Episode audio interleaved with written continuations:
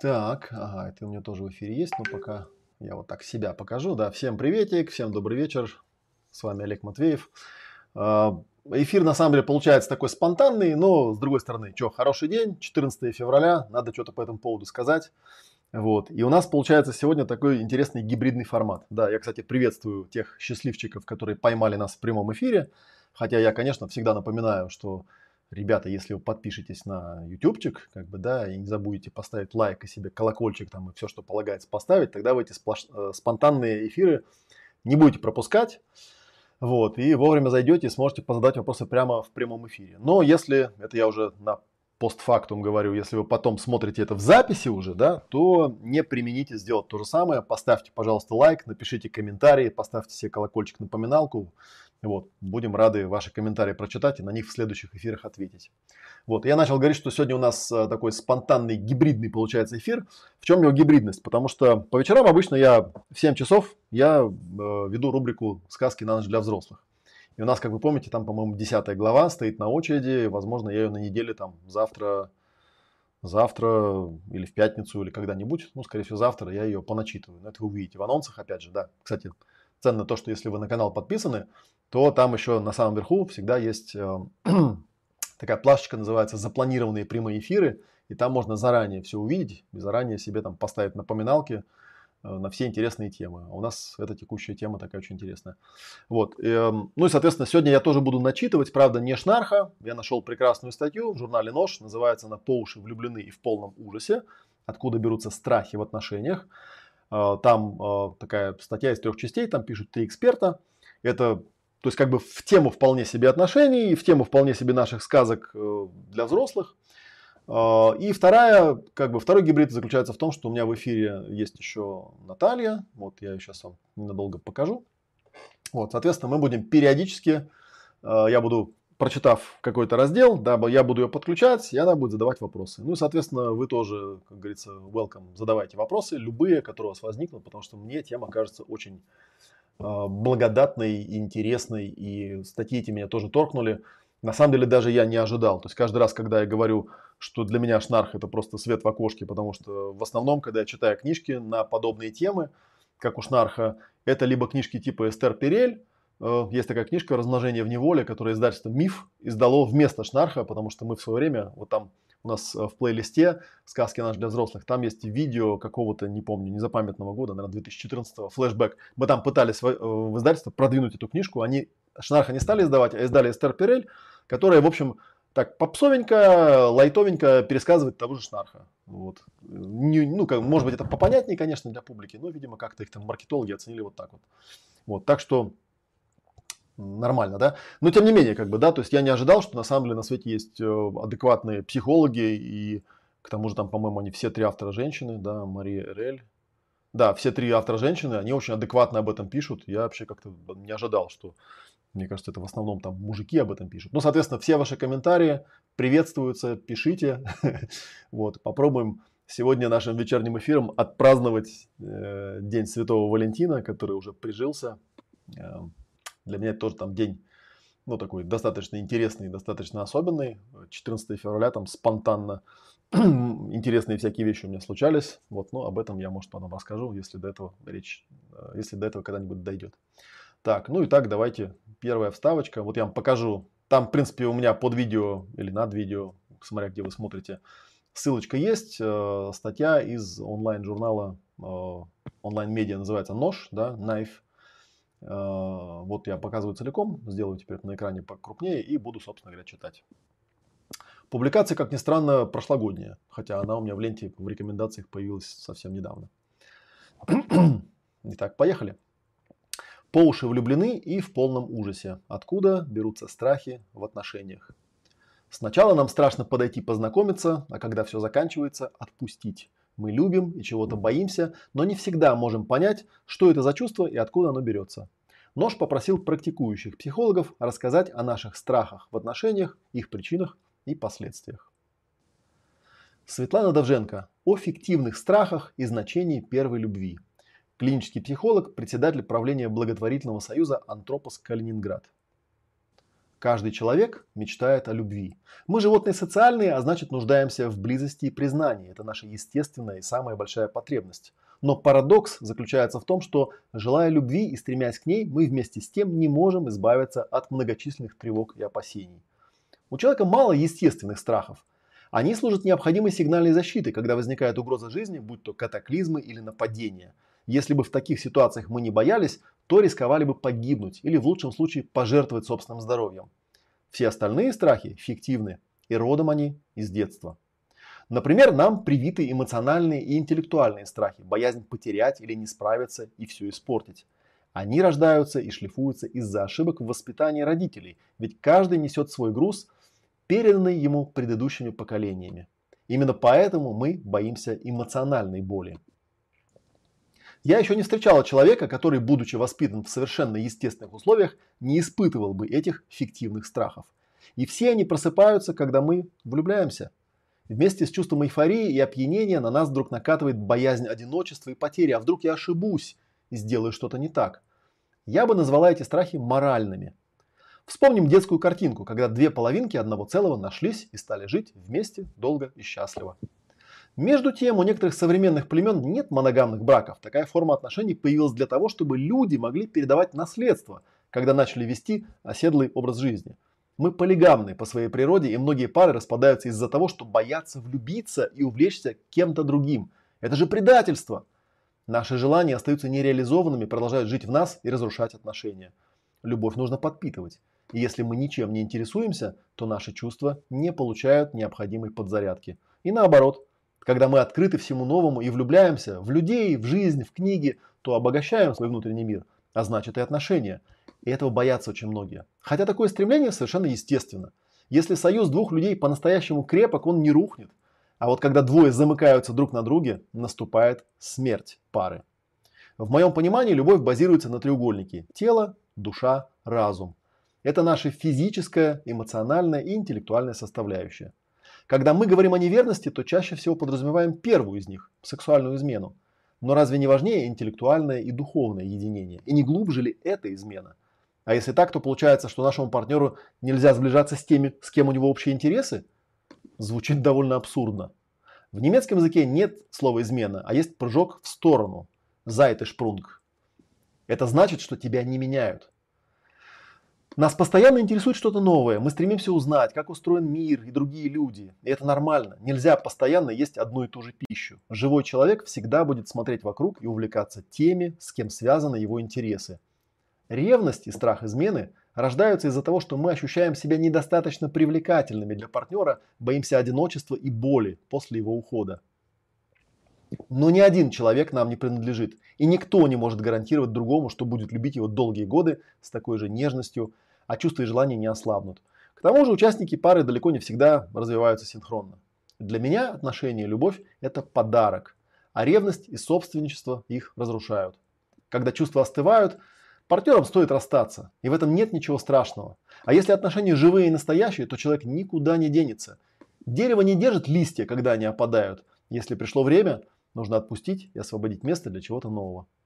Я думаю, одна из главных причин такого страха – болезненный опыт первых отношений. Из юности мы выносим стереотипное представление о единственной настоящей любви, свято веря в то, что за нее надо держаться изо всех сил и лучше ничего не будет. Я тоже так думал в 19 лет. Ведь первая любовь приходит, когда мы только начинаем взрослеть, узнавать себя и мир другого пола. Чаще всего такие отношения получаются болезненными и заканчиваются. И это естественно. Если бы в юности нам подсказывали, как вести себя в них, если бы молодым людям объясняли, что то, что ушло, уже не наше, во взрослой жизни нам было бы значительно легче. Наша самая большая проблема в том, что мы не умеем отпускать. И этому надо учиться.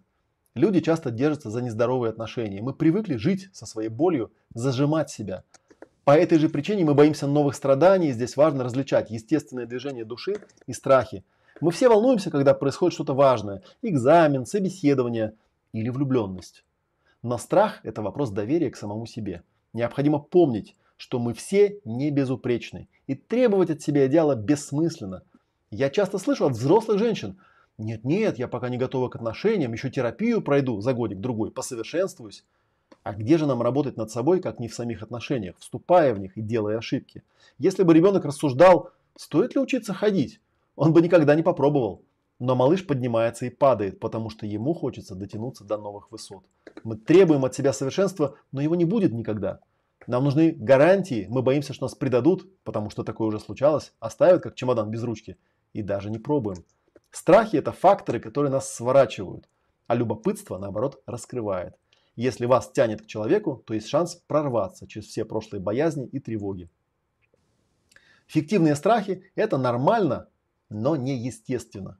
Повторюсь, такая формулировка была бы уместной, если бы мы боялись только бандитов и вулканов. Однако рядом должен быть тот, кто скажет, что все в порядке, что нет людей, которые не боятся. Мы не виноваты в том, что полны страхов. Я не видела ни одного абсолютно здорового эмоционального человека без шрамов и травм. Всем, кто боится, я бы посоветовала смотреть вокруг и быть ближе к людям. Если они, конечно, не против. Быть ближе к людям, которые счастливы в отношениях. Мне самой когда-то помогла эта мысль. Если у такого человека с одной головой, двумя руками и двумя ногами все получилось, значит, и я смогу. И помните, бояться совершенно нормально. Так, вот такой первый был блок. Вот, вот я Наталью тут на экране вам покажу. Собственно говоря, я... читая этот текст, удивлялся тем, насколько он резонирует с моими мыслями, да, и с какой-то, наверное, основой, на которой я всегда строил то, что делаю я. Я человек очень интересующийся, несмотря на то, что я всегда рассказываю, да, что у меня там по природе я жутко застенчивый, боюсь людей там, и так далее. Но, конечно, те люди, которые знают меня по тем мероприятиям, на которых я проявляюсь, они в это вряд ли поверят. Они обычно говорят: да ладно, типа, да. Вот. Ну, вот прикольно, что это есть обратная сторона, что я человек очень интересующийся.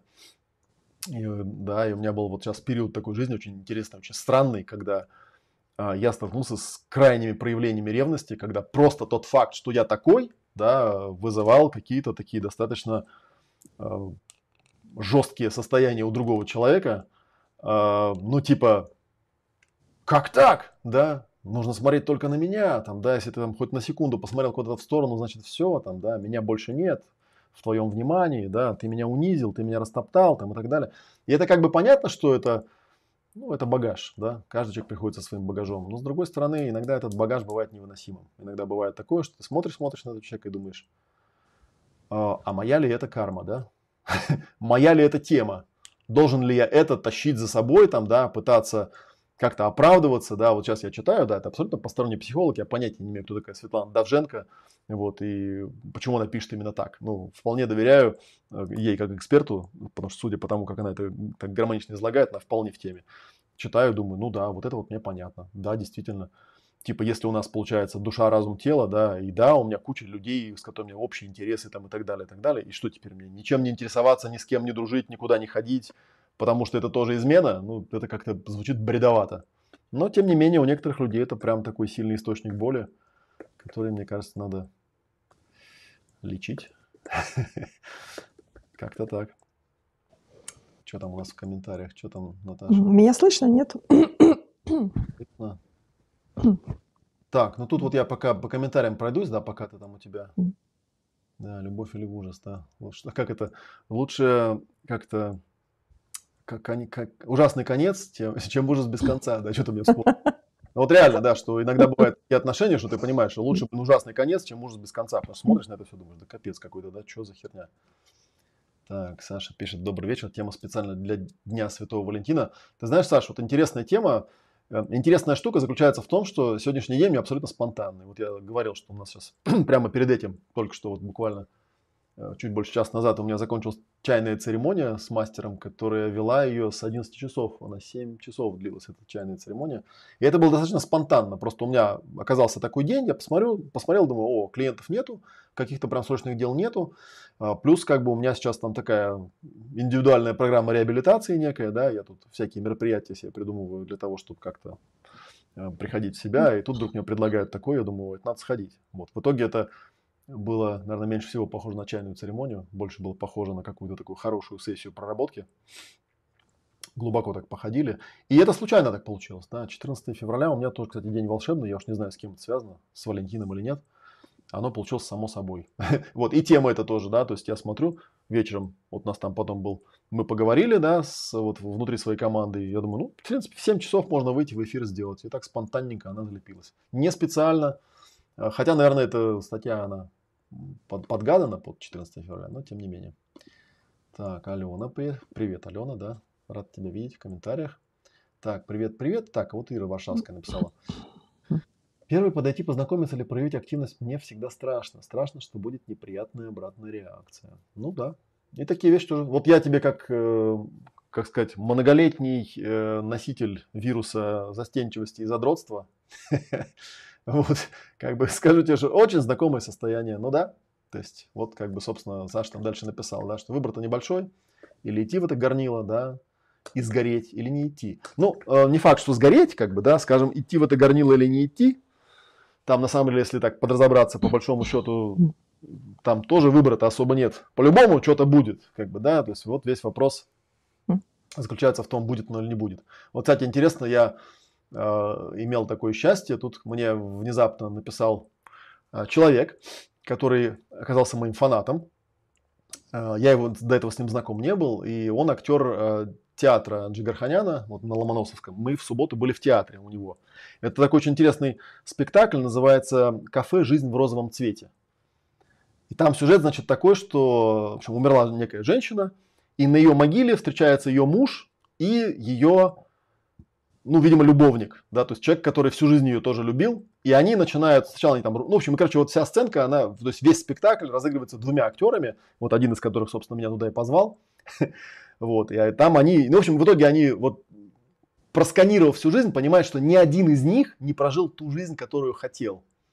То есть один там считал, что он был идеальным мужем, другой считал, что он был идеальным любовником, и в итоге выясняется, что ни тот, ни другой не жили так, как хотели. И это очень тоже такая интересная тема, которая вот разворачивается, ты смотришь, ну, актеры такие прям, ну, очень крутые.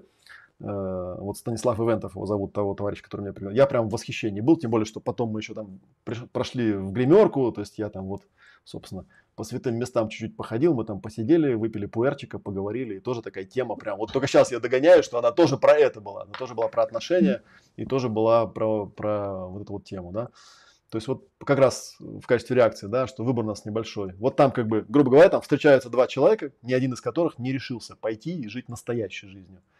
Все вот как-то так на полусогнутых, на полуобмане как-то прожили эту жизнь, и вот они об этом там жалеют, плачут, страдают, там ужасаются, дерутся, ругаются, мирятся, опять дерутся там. Вот. Ну да, и там по сюжету, что ни один из них про другого не знал. То есть... Точнее, как там, любовник, понятно, про мужа знал, а муж не знал, что там был еще какой-то мужчина. И там вот эта вся, конечно, правда вскрывается, да. Вскрывается на могиле их любимой женщины. Такая, в общем, тема. Рекомендую, если когда-нибудь доберетесь до театра Джигарханяна.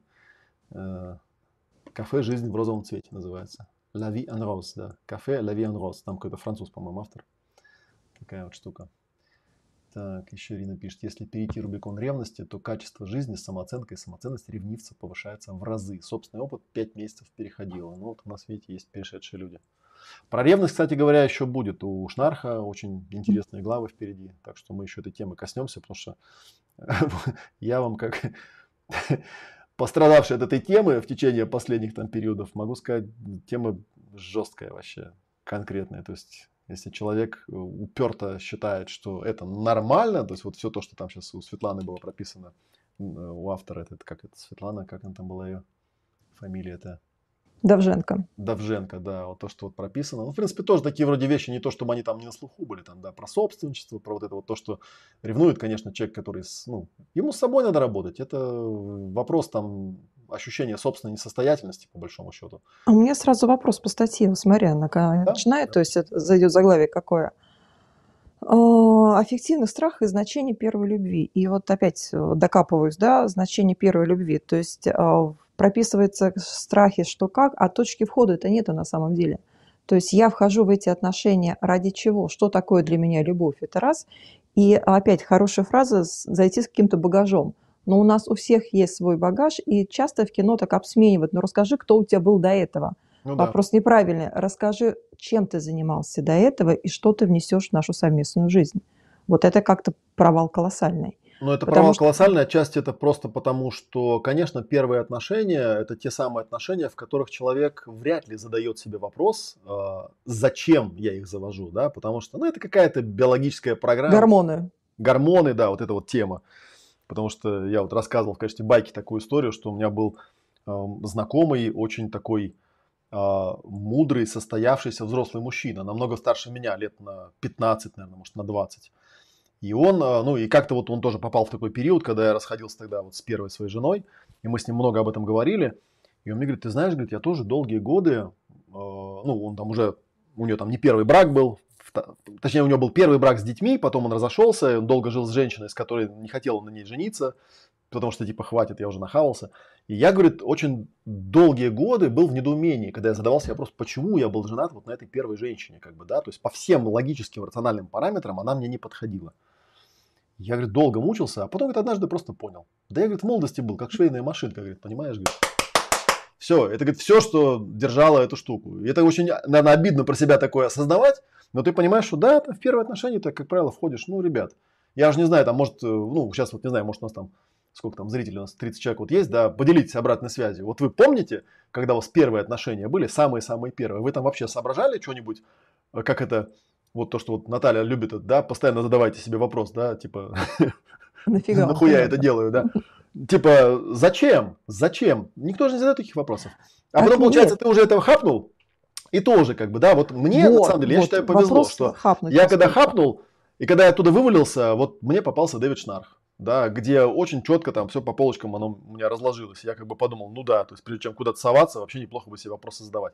Но это опять же, знаете, в голове-то мы все умные. Так это же фраза опять, переспать не значит жениться. То есть опять получается слишком такая, знаешь, я вот сейчас именно то, что ты зачитал, да, еще раз перечитываю эту статью, получается слишком много навешивается на именно первую любовь, что первая любовь до гроба и так далее и тому подобное. Почему просто не позволит, как конечно, просто потрахаться и собраться? Играют гормоны, получите наслаждение. Зачем на это сразу строить свое будущее? Все. Да, вспоминается это. Частушка есть такая, сейчас я... Приличная, нет? Неприличная, конечно. Тогда вспоминай. Ясно. Во дворе сирень цветет, ветки к низу клонятся. Парень девушку ебет, хочет познакомиться.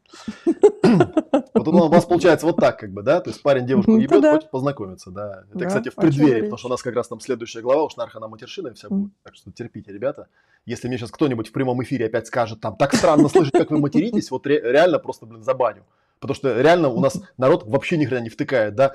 Разницу между, когда тебя нахер посылают на 3 буквы, грубо, по мату, и когда просто человек владеет нормальной, полновесной русской литературной речью. Вообще вот удивительно. Русский народ, который всюду и везде матерится, абсолютно не сечет этой разницы, абсолютно не отличает контекста.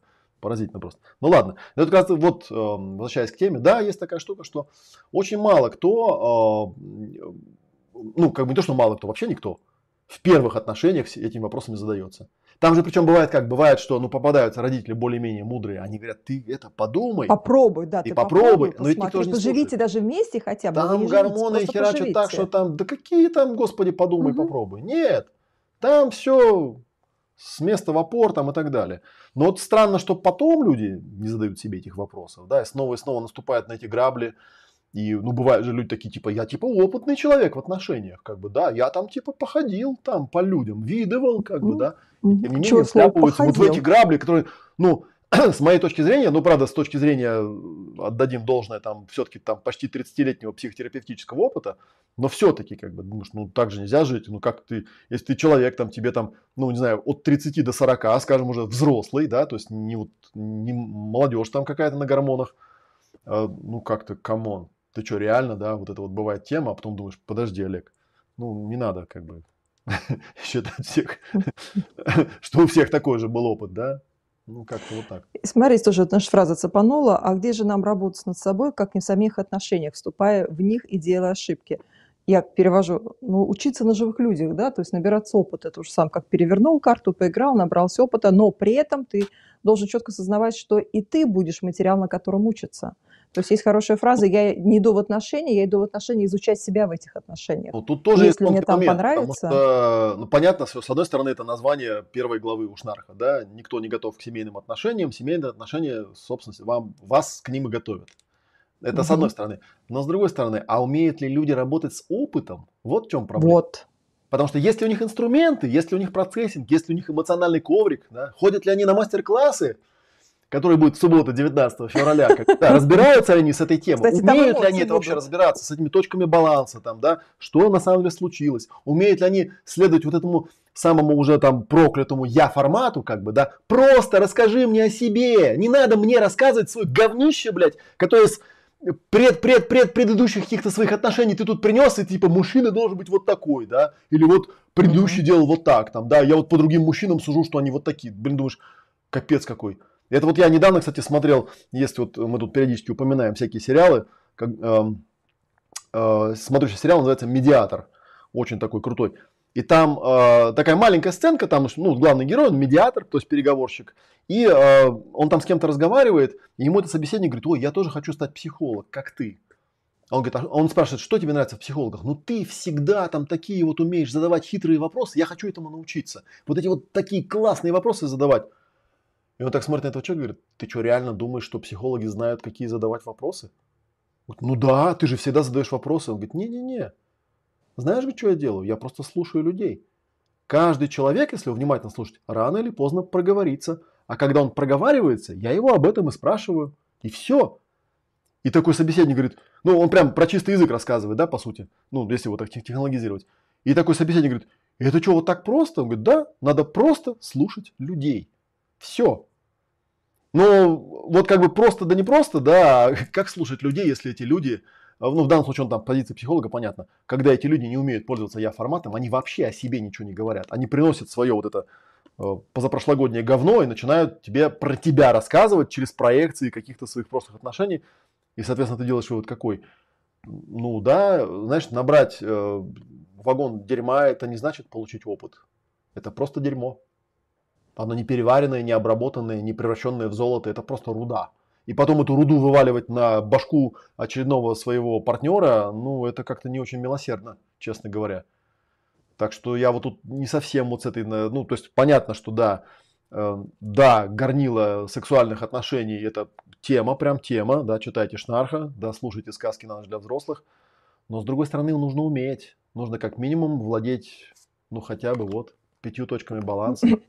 Каждый шаг понимать, уметь прокачивать там эмоции, уметь там отличать себя от других, уметь наблюдать то, что есть, а не свои галлюцинации там, да, уметь как бы знать свои потребности более или менее, как бы уметь запросы формулировать так, чтобы другой человек мог сказать тебе, может он это сделать или не может. А хотя бы на его языке суметь это сказать, вот самое что сложное. Ну да, так это, знаешь, вот мы буквально вот в воскресенье тоже я сессию проводил, и там вот эта вот тема всплывала про... Ну, как бы, понимаешь, если ты человеку с самого начала самораскроешься и покажешь ему, кто ты и что тебе надо, он же может сбежать. Поэтому люди делают такую хитрую, в кавычках хитрую, естественно, штуку. Они сначала всегда красивые, хорошие говорят не про ожидания, не про потребности, все скрывают. То есть сами как бы, ну, как бы вот это, как в песне, я его слепила из того, что было. То есть сами сначала придумывают себе фантом.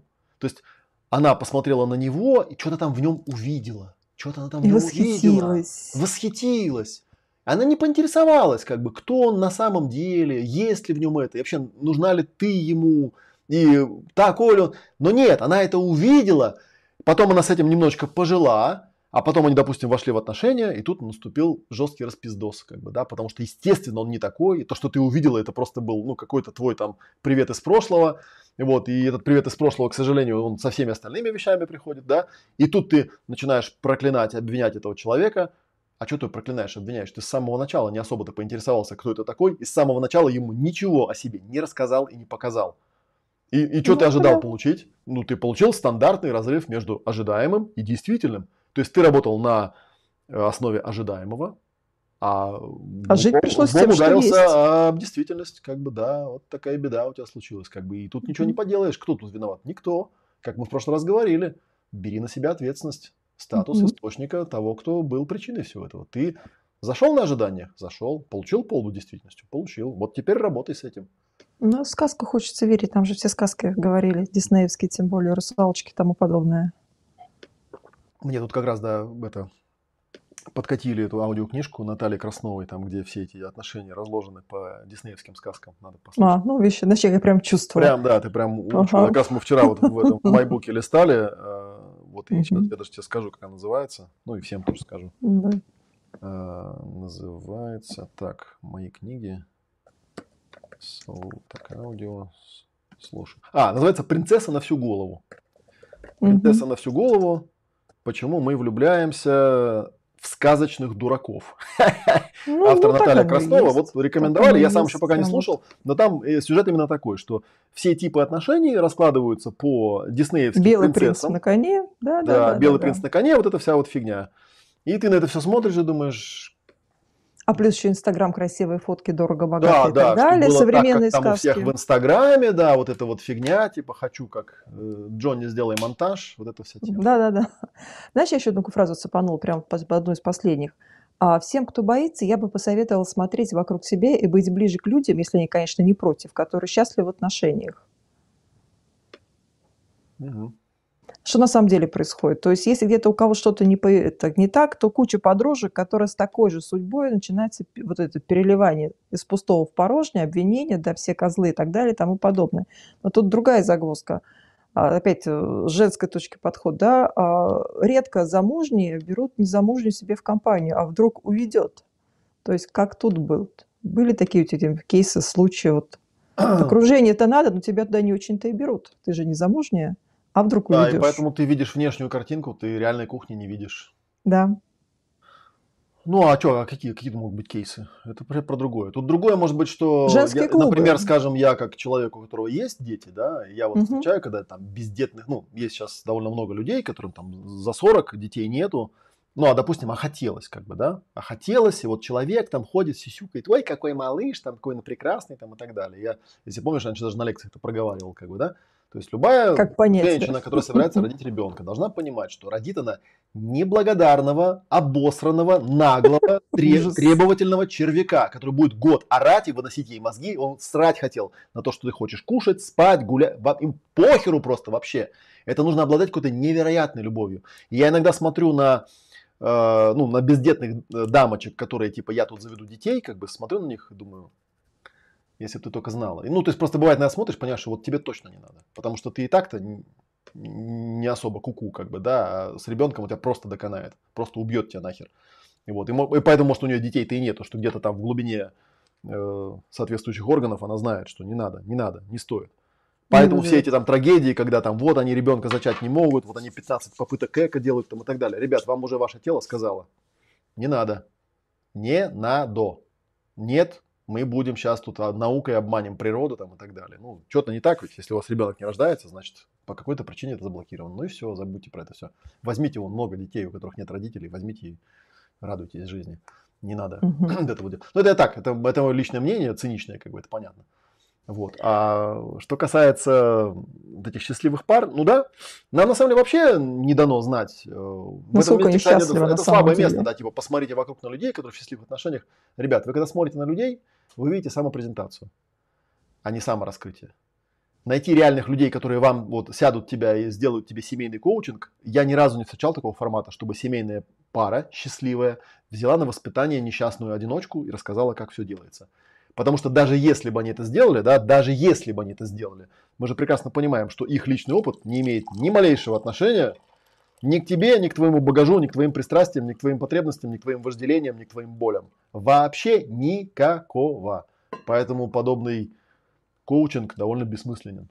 Это нужно идти только на собственном опыте. Да, только на собственном опыте, да. Плюс и да, рядом. В последнее время соцсети, всякие инстаграмы и прочая вот эта сопливая вся хрень очень сильно эту малину портят, потому что людям выдают картинки нереальной херни. Они выдают до сих пор, казалось бы, да, то есть в наше время, когда там, елы-палы, книжки Шнарха уже 25 лет почти, да, а если брать там первую книжку, так и вовсе еще больше, там уже около 30 лет. И эти есть книги, их никто не читает, их никто не изучает. Этому нас никто не учит, этому вас никто не научит никогда и нигде. Мы все еще живем на старой парадигме, все еще живем в парадигме собственничества, все еще живем в парадигме, ну, типа один на один, типа ты у меня единственный, ты у меня все, вот свет в окошке там и так далее.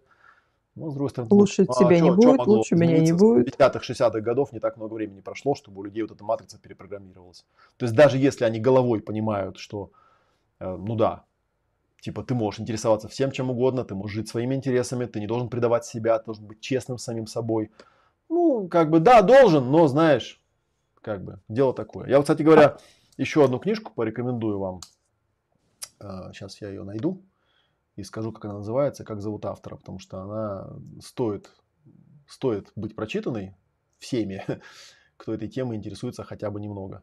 Потом-то под видео список весь сделаем. Да, ну да, мы потом... Так, что-то у меня тут интернет параллельно не желает одновременно. Его не хватает. Так, да. Сейчас. Мне еще, конечно, в этой статье понравилась мысль, что все мы не безупречны. То есть возможность ошибки, несоответствия и так далее, это допустимо. То есть не надо быть лучше, чем есть на самом деле. Ну да, это самоуничижение, вот это оно тоже, да, у нас очень, очень сильно присутствует у многих людей. Это как бы такая тема. Вот недавно, по-моему, в нашей телеграм-группе в «Тантрической баньке» там цитату из Сатьярти бросали. Угу. Да, что они написали. Я могу ее прочитать, пока у меня тут... Да, зачитай, там классно написано. Там классно написано, хотя, конечно, я бы там мог бы повозразить, но я считаю, что... Общий посыл. Да, общий посыл, правильно. Да, это Сатьярти, это, если кто не знает, это мой учитель по тантрическому массажу, который, правда, уже года два я его не видел. На Бали. Написал следующее, да, ну в переводе. Путь любви о том, чтобы сохранять намерение быть в любви. И это не так уж и просто, потому что сначала мы не знаем, как жить с самими собой. Когда мы живем в одиночку, мы так сильно и так много критикуем себя, как одеваемся, как разговариваем, как выглядим и прочие моменты. Поэтому, когда мы начинаем жить с кем-то, невозможно обойтись без критики. Когда я живу один, все проблемы, потому что я наихудший человек. Но когда я живу с кем-то, все проблемы, потому что я живу с наихудшим человеком. Игра одна и та же. То есть, либо я критикую самого себя, а если есть кто-то другой, то буду критиковать другого. Нам нужно отбросить эту критику, перестать критиковать себя и своего партнера. Согласны? Ну, естественно, согласны. Но вот кто это реально может сделать, да, в реальной жизни? Потому что, да, блин, вот такие как бы у нас люди. Так, я сейчас покажу книжку, вот я ее нашел. Автора зовут Маша Халеви или Халеви. Называется «Полиамория. Свобода выбирать». И сразу, да, упреждая возможные возражения, это не книга о полиамории, если кто-нибудь думает, что она об этом. Нет, это книга о честности с самим собой. Это книга, которая написана честным человеком. Ну, собственно, это и не книга. Это был ее блог, который она потом из нее собрала просто эту книгу. Вот Маша Халеви, кстати, она по происхождению, ну, она как бы из России. Она американка, но из России когда-то переехавшая. Вот, почитайте. Там очень четко и ясно разложено, очень таким предельно прозрачным человеком на эту тему, что, ребят, ну как бы это же про потребности. Если вы не знаете своих потребностей, или если вы там зажимаете, что-то там куда-то запихиваете и так далее, чего вы потом жалуетесь, как бы, да? И ходить тут с красной рожей, там, доказывать, что нет, я не такой, там, или я не такая, ну так а какая тогда? И там, например, меня очень поразило, что она говорит, ну, начнем с того, что у многих людей там при слове полиамория, ну, возникает сразу рвотный рефлекс. Она говорит, а вы знаете, что по скромным подсчетам, примерно 80% людей полиаморны. И эта полиамория, она очень простая. Она такая, знаете, формула: делай, что хочешь, но только чтобы я не знал. И это полиамория, это один из способов быть полиаморным. И у нас очень много таких людей, да, там, может быть, даже больше, чем 80%. Ну, типа, делай, что хочешь, чтобы просто другой не знал. Чтоб ни ранее другого. И вот возникает иногда такой вопрос, блядь, ребят, ну мы же взрослые люди, кого мы наебываем-то? Ради кого мы наебываем сами себя и других кого? То есть все вокруг ходят, все об этом знают, но типа нет, нет. У нас день семейного счастья, да, там, Порфирия и Авдотья. Типа нет, мы все вот такие как бы верные тыры-пыры. А если только возникает небольшой хотя бы вероятность или шанс, тут же как бы все. Главное, чтобы вот не узнали. Вот, поэтому я вам вот в это... Ну и там у нее другие есть очень интересные, ценные вещи, так что вам очень тоже рекомендую на эту книжку обратить внимание. Начитывать не буду. Да, и одна из последних тем именно в этом отрезке статьи – умение отпускать. А у меня сразу возникает вопрос, ну, нет еще умения взять, да? То есть прежде чем отпустить, необходимо взять. Ой, да, это точно.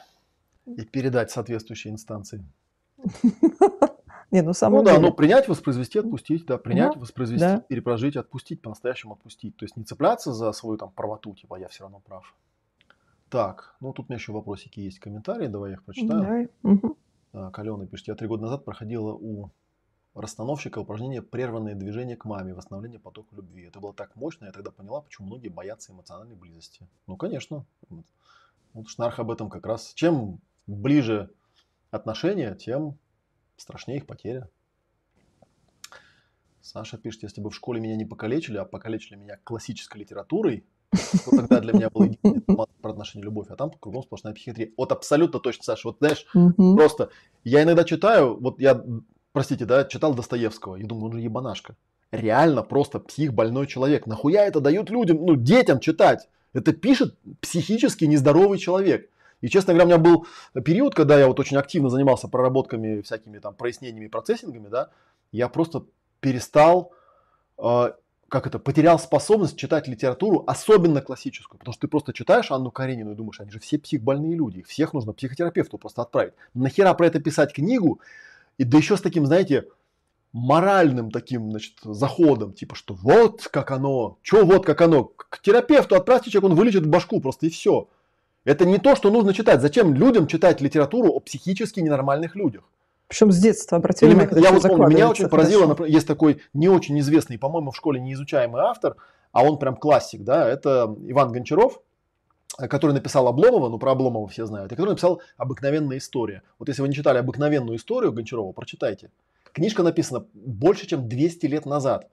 Удивительно, ты читаешь книжку и понимаешь, ни хрена у людей ничего не изменилось, ни хрена. Они такие были 200 лет назад, и 300, и 400, и сейчас точно такие же. И ты, когда все это читаешь, понимаешь, что вся эта книга просто про то, что, ну понятно, 200 лет назад не то, что там процессинга, там никакого психоанализа даже близко не было. То есть люди просто жили вот так, они писали эти книги, но эти книги безнадежно морально устарели. Скажем так, да, после любой сессии с моим клиентом я могу такую же точно книгу написать, но в моей книге будет счастливый конец, в отличие от Обломова или обыкновенной истории. И да, непонятно зачем. Ну да, красиво написано, да, красивый русский язык, но мораль-то в этих книжках вообще совсем не та, не тот посыл, который нужно давать. У нас нет книг о счастливой любви, у нас нет книг, по которым можно там чему-то научиться. Так, Кристина пишет, я ревнивая, пока лечить не собираю. Знаю, что моя ревность основана на ресурсе правоты и доминирования. Мне этого ресурса очень не хватает. Не научилась его брать по-другому, будем ножами махать. Ну, Кристина, очень странная херня. Лечить ты не собираешься, как бы, да, ресурсов тебе не хватает. Я не знаю, что ты подразумеваешь под лечением. Но вообще-то лечение, оно и заключается в том, чтобы избавить себя от травмы и получить свои ресурсы обратно. Ну, хочешь мудохаться, дальше мудохайся. Ведь вопрос на самом деле не в том, ревнивый ты или нет. Вопрос в том, счастливый ты или нет. То есть дает тебе это. Я вполне допускаю теоретически, я такого не видел, но я допускаю, что, наверное, на свете есть люди, которые ревнивые и счастливые. Я не знаю, ну, как бы дури хватает у всех. Я такого не встречал. Я не ревнивый сам, и я... Ну, у меня были периоды, когда я там, ну, пытался как-то выкрутить себе мозги, понять, как это люди делают. И у меня были периоды, когда я попадал в эту матрицу, думаю, а, вот оно как ощущается, да. Но, ребятки мои, это психиатрия. Вообще не стоит даже туда попадать. И тем более странно, да, когда, ну, то есть, когда человек говорит, типа, я ревнивый, лечить это не собираюсь. Ну, не лечи, как хозяин барин.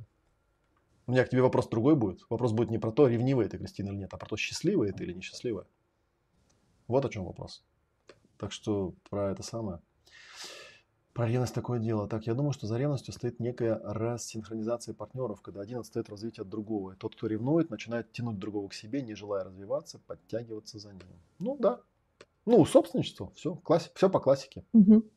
Это во-первых. Да. Во-вторых, на самом деле, огромная часть книги Шнарха посвящена тому, что вы сейчас, наверное, ушам своим не поверите. Рассинхронизация – это нормально. Конфликты – это нормально. Вообще все, вообще нет слова ненормально. Потому что я, кстати, очень часто вижу, вот у меня есть аккаунт в Ask.fm, где там школота сидит всякая, и вопросы всякие задают. Там очень распространенная формулировка вопроса такая, типа, а вот когда там то-то, то-то, это нормально?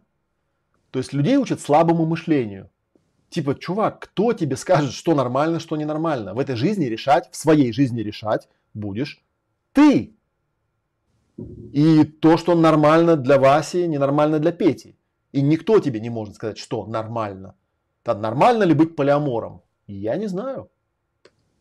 Это же не вопрос, как бы, ну, для тебя нормально, ну, для меня нет. Вот и все, вот и весь твой ответ, собственно говоря, да. Только главное, чтобы ты не подходил к этому с вот этого, типа там, это ненормально, когда там, что-то там, куда-то там. Ну, короче, вот такая фигня. Вот в этом всякая фигня бывает.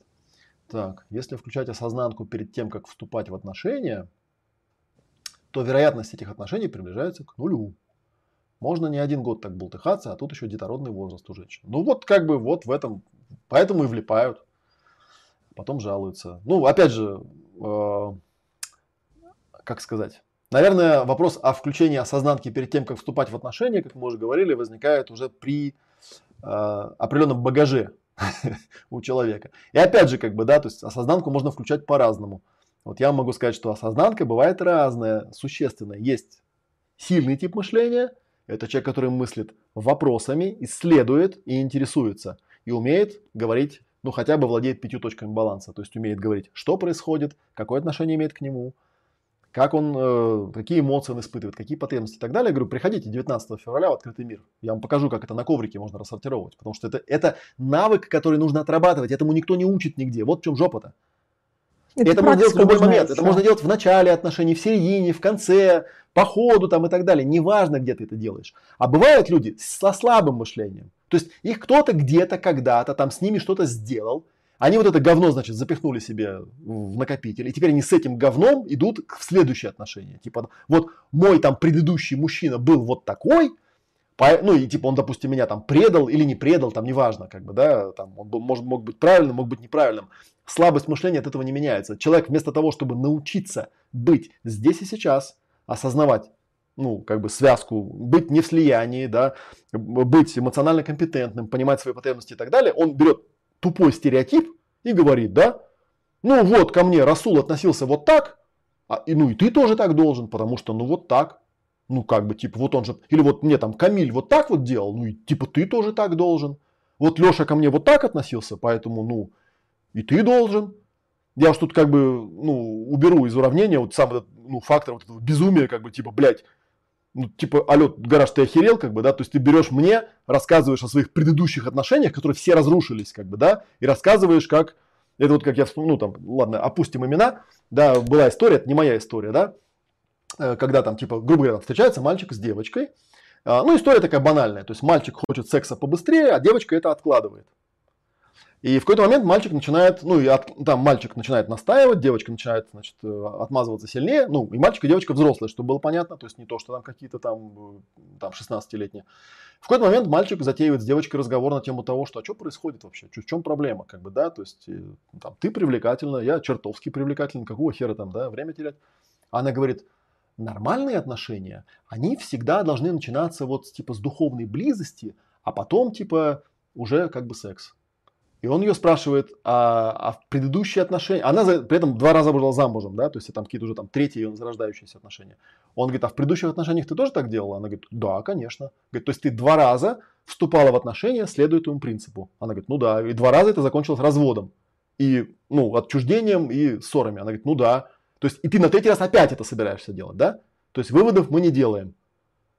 Как вот по Эйнштейну, да, определение глупости, да? Глупость – это когда человек там много раз делал одно и то же с одним и тем же результатом, он говорит, так, ну попробуй еще разочек, да? Типа, может попробуем по-другому? Ну, типа, если ты много раз это пробовала, и оно не сработало. То есть ты не можешь сказать, что это успешный паттерн, потому что в предыдущих отношениях он ни хера не сработал. И вот это вот там правота и доминирование, но это вот как раз из этой серии. Как бы, нет, блядь, я буду делать все равно по-своему, потому что, сука, мне это надо продавить. Не, ну хозяин-барин, конечно, обосрать жизнь всегда себе успеешь, как хочешь. Я сейчас что-то смотрю, мы так раз это раскочегарились. У нас, правда, 50 человек уже нас смотрят, но у нас еще два куска статьи. Так. Я пробовал Шнарха подружкам рекомендовать, их рвет, как тузик грелку, они бросают и идут на курсы Блиновской. Ни одна не осилила, потому что подружки твои дуры. Кристин, ты прости меня? Да, мы уже давно поняли и могу тебе протранслировать. Да, процессинг и Шнарх – это для избранных. Это для людей, которые мыслят башкой, блядь. Они слушают вот этой вот тупой пизды Блиновской, вот эти ее марафоны про желания. Но это реально, блядь, это просто дно. Я не знаю, дней некуда, как бы, да. Пускай... Ну, когда им будет лет по 50-60, расскажут нам про свое счастье, как бы, да? Когда уже, как говорится, поздно пить боржоми будет. Че, да, вот, к сожалению, этому нас никто не учит, к этому нас никто не готовит, у нас не хватает мозгов, да? То есть информация-то у нас есть. Добрые люди перевели и на русский язык в том числе. У нас мозгов не хватает. Мы пойдем лучше вот послушаем про розовые сопли, поиграем очередной раз в спящую красавицу какую-нибудь там, да? Будем ждать, когда придет, блядь, сука, принц, поцелует, я проснусь, и он такой, о, все, да?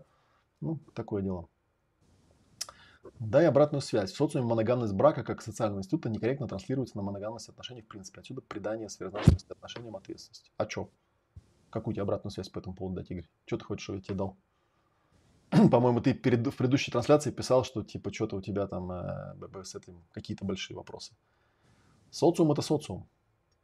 Да? Это, как я говорю, когда вы чем-то... ну, к близкой теме тебе в психосоматике, да, когда вы чем-то заболели, вы открываете Википедию и видите, что там написано, там 5% выживает, а остальные 95% умерли, вы должны понимать, что к вам, лично к вам, это не имеет ни малейшего отношения. Это интересно Минздраву, чтобы он знал, сколько гробов заказывать на следующий год. К вам это не имеет никакого отношения, потому что у вас вопрос только один. Выживете вы или не выживете? То есть попадете вы туда или сюда. Здесь то же самое. Социум навязывает. Какой социум? Кто тебе навязывает? Ты серьезно? Где? Вот объясни мне, каким образом социум тебе это навязывает? Бабки на лавке что-то там говорят? Типа, как же так? Он с этой не развелся, а уже с той живет? Да насрать мне на этих бабок, господи. Как хочу, так и живу. Мы еще на вас посмотрим, с кем вы там жили, да? Своих мужей уже схоронили давно, потому что выли им весь мозг за свою жизнь, как бы, да? И они меня тут еще на лавочке будут учить. Ну, я не знаю, я не вижу, где это в социуме есть. В любом случае, в социуме можно найти... Социумы бывают разные. Приходи в тантрическую баньку к нам, я тебе другой социум покажу, например. Так, Кристина пишет, она счастливая. Ну, значит, блядь... А мужик твой счастлив? Вот этот, которого ты ревнуешь. Вопрос тебе на засыпку еще один. Я таких тоже знал счастливых. Че, ем мозги мужику каждый день, заебись, я счастливый, отлично. Полиамория, как любовные отношения, вовсе не означает свальный грех и мху. Любовные отношения, это ведь не обязательно про коитус. Ну, во-первых, я скажу, вы прочитайте сначала Машу Халеви, потому что там как раз не про это. А во-вторых, вообще само упоминание свального греха, чуваки, короче, жить, соотнося свою жизнь под древнееврейским сказкам, которые были написаны хуй знает кем, и хуй знает когда, и хуй знает как отредактированы, и вообще там они даже и не еврейские на самом деле, а хер знает там через какого-то там шумеров там пришли вот эти вот хер знает там рептилоиды написали для местных тут гибридов, которые они вывели, скрестив там змею с ящерицей и с обезьяной, как бы, да, ну, чуваки, что, серьезно? Эта инструкция была для биороботов. Не для нас. Расслабьте уже очко, как бы забейте на этот болт. Просто раз и все. И даже не упоминайте этих слов. Там грех там какая-то это самая. Я как бы рискую нарваться на оскорбление чувств верующих, но все авраамические религии это вообще не та, как бы, не та скрепа, на которую стоит по жизни ориентироваться. Просто это мое личное мнение. Я могу его высказывать таким образом. Так, а так-то я, конечно, соглашусь. Так, чем дальше, тем интереснее. О, тоже. Моим подружкам уже по 50. Шнарх для избранных, хорошо сказано. А, то есть они по 50 лет, и они ходят в Блиновскую? Ну, флаг в руки, что. Ну, просто не моя аудитория, Кристин, понимаешь? Просто не моя аудитория. Я по этому поводу давно уже успокоился. Не моя аудитория, все, и расслабляюсь. Я не переживаю на тему того, почему у Кости Довлатова 200 тысяч подписчиков, а у меня 15 тысяч. Я не переживаю. Ну, потому что это Костя Довлатов был, а я Олег Матвеев. Вот и все. Так, нежелание отношений, спрашивают, обязательно от травмами прошлого или, возможно, нежелание от самодостаточности. Вот так интересно, да? Слушайте, если самодостаточный человек знает свои потребности, он таких вопросов не задает. Нет стереотипов, нет никакого стандартного шаблона, по которому ты должен или не должен кому-то что-то хотеть. да, если там социум вокруг вас как-то задевает, ну, значит, вы просто не очень хорошо с собой в контакте, вот и все, не более того. Так что откуда там у нас нежелание? Ну, поисследуйте, я не знаю. Приходите вместе, поисследуем. Что с того и го-го стало реже? Жизнь прошла и туго на манеже. Щель не та, слез тефлон, сам раз запускать наш ман... Ну да, мы эту песенку видели. Это цитата. Шнур написал оскорбительную песенку про Собчачку. Если я ревнива, это не значит, что я ем кому-то мозг. Моя ревность – это больше инструмент центрирования. Есть у меня есть определенные потребности, которыми нам пренебрегать. Я идеал. Ну, да, я, кстати, первый раз, когда прочитал твой комментарий, я хотел откомментировать, что слово «ревность», оно же, ну, нагруженное такое. То есть здесь надо всегда прояснять, а что человек имеет в виду под ревностью. То есть бегать с этим, ну, с фетишем, типа «ревность – это плохо, ревность – это хорошо». Что ты имеешь в виду под ревностью? Потому что, как бы, знаешь, это типа из серии «Верите ли вы в Бога?». Вот я недавно тут как раз… Лебедев, очень хороший пост, я у него нашел, там про Бога, сейчас я ему найду, очень такой, как бы, прям в тему написан, если он только его не удалил уже, он, наверное, боится. Теологическое. Значит, а как называется человек, который считает, что Бог есть? Он создал Вселенную, физику, химию, свет и все остальное, что мы знаем и не знаем, почему бы не назвать это Богом, но при этом в него не нужно верить, а на попов вообще можно положить большой толстый хуй. Правильно сформулировано? Вот как? Потому что, когда ко мне подходят, спрашивают там, типа, Олег, вы верите в Бога? Я же понимаю, что они подтягивают какую-то очень нагруженную концепцию под это дело, да? Типа, зачем мне? Это вот как у меня был один знакомый, который говорил, ну, типа, понимаешь, человек, который там развился до каких-то сверхспособностей, этот человек должен обладать, вот, как бы, он должен уметь нарушать законы Вселенной, законы физики. Я ему говорю, сейчас ты услышишь, наверное, вещь, которая тебя очень сильно удивит. Она заключается в следующем. Никаких законов физики, кроме тех, которые написаны людьми, не существует. Законы физики написали люди. Согласны? Поэтому, если люди видят, что что-то работает не так, как написано в этих законах, то надо менять законы.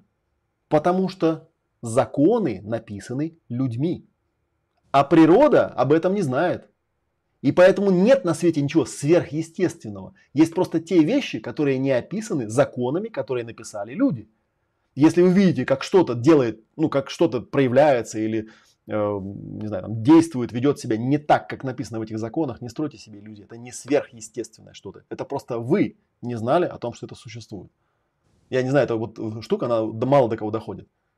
Никакие законы природы нарушить невозможно, потому что законы природы написаны людьми. Можно нарушить законы, которые люди написали, но тогда просто надо переписать законы. То есть, если я в какой-то момент увижу там левитирующего йога по улице, это не значит, что он нарушил законы физики. Кто эти законы сочинил-то? Вы что, алло, гараж? Ну, я понимаю, думаю, вы понимаете, о чем я. Так, я имел в виду, что люди боятся знакомиться, потому что думают, что это дико ответственно. Выше кто-то писал, отношения это легко. Ну, опять же, как бы, что он? Травма? Лечить надо. Спасибо большое за психосоматику. Так, ну вопрос пока закончился. Я предлагаю от вопросов... Вторая часть. Да, прочитаем давайте вторую часть. Посмотрим, что у нас тут появится. Да, вторая часть. Мария Эриль о противостоянии страхов. Психотерапевт, да, протитуловно. Я бы говорила о противостоянии двух основных страхов в любви. И при этом человек часто даже не осознает их или называет как-то иначе.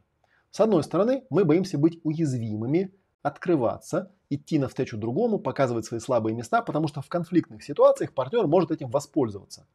С другой стороны, нас пугает перспектива остаться в одиночестве. Причины этих страхов связаны не с полом или возрастом, а с личной историей каждого человека. Например, тем, чьи родители обычно сдерживали себя в проявлении чувств, тяжело вступать в эмоциональные отношения. И наоборот, людям, привыкшим получать любовь от взрослых в самых ярких ее проявлениях, страшновато находиться с отстраненным человеком, оберегающим свои границы. Когда партнер начинает погружаться в личное пространство, спутнику будет дискомфортно. Из прошлого часто тянется и пресловутый страх измены.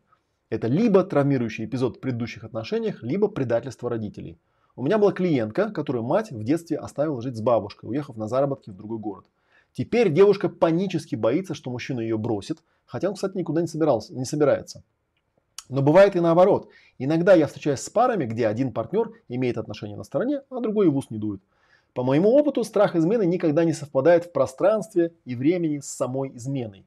Всегда были те, кто боится связать свою жизнь с другим человеком. Но современное общество предлагает новые возможности, доступные людям с такими страхами. Например, отношения на расстоянии, когда роман по переписке или по видео длится годами, а партнеры ни разу не встретились. Насколько это нормально? Все зависит от того, как человек относится к своей психике. Кому-то комфортно оставаться в таком замкнутом формате и обустраивать жизнь вокруг своих проблем, не трогая их.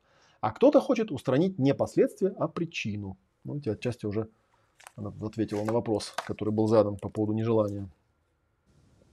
Так, сейчас я тут кое-что запишу, чтобы не забыть.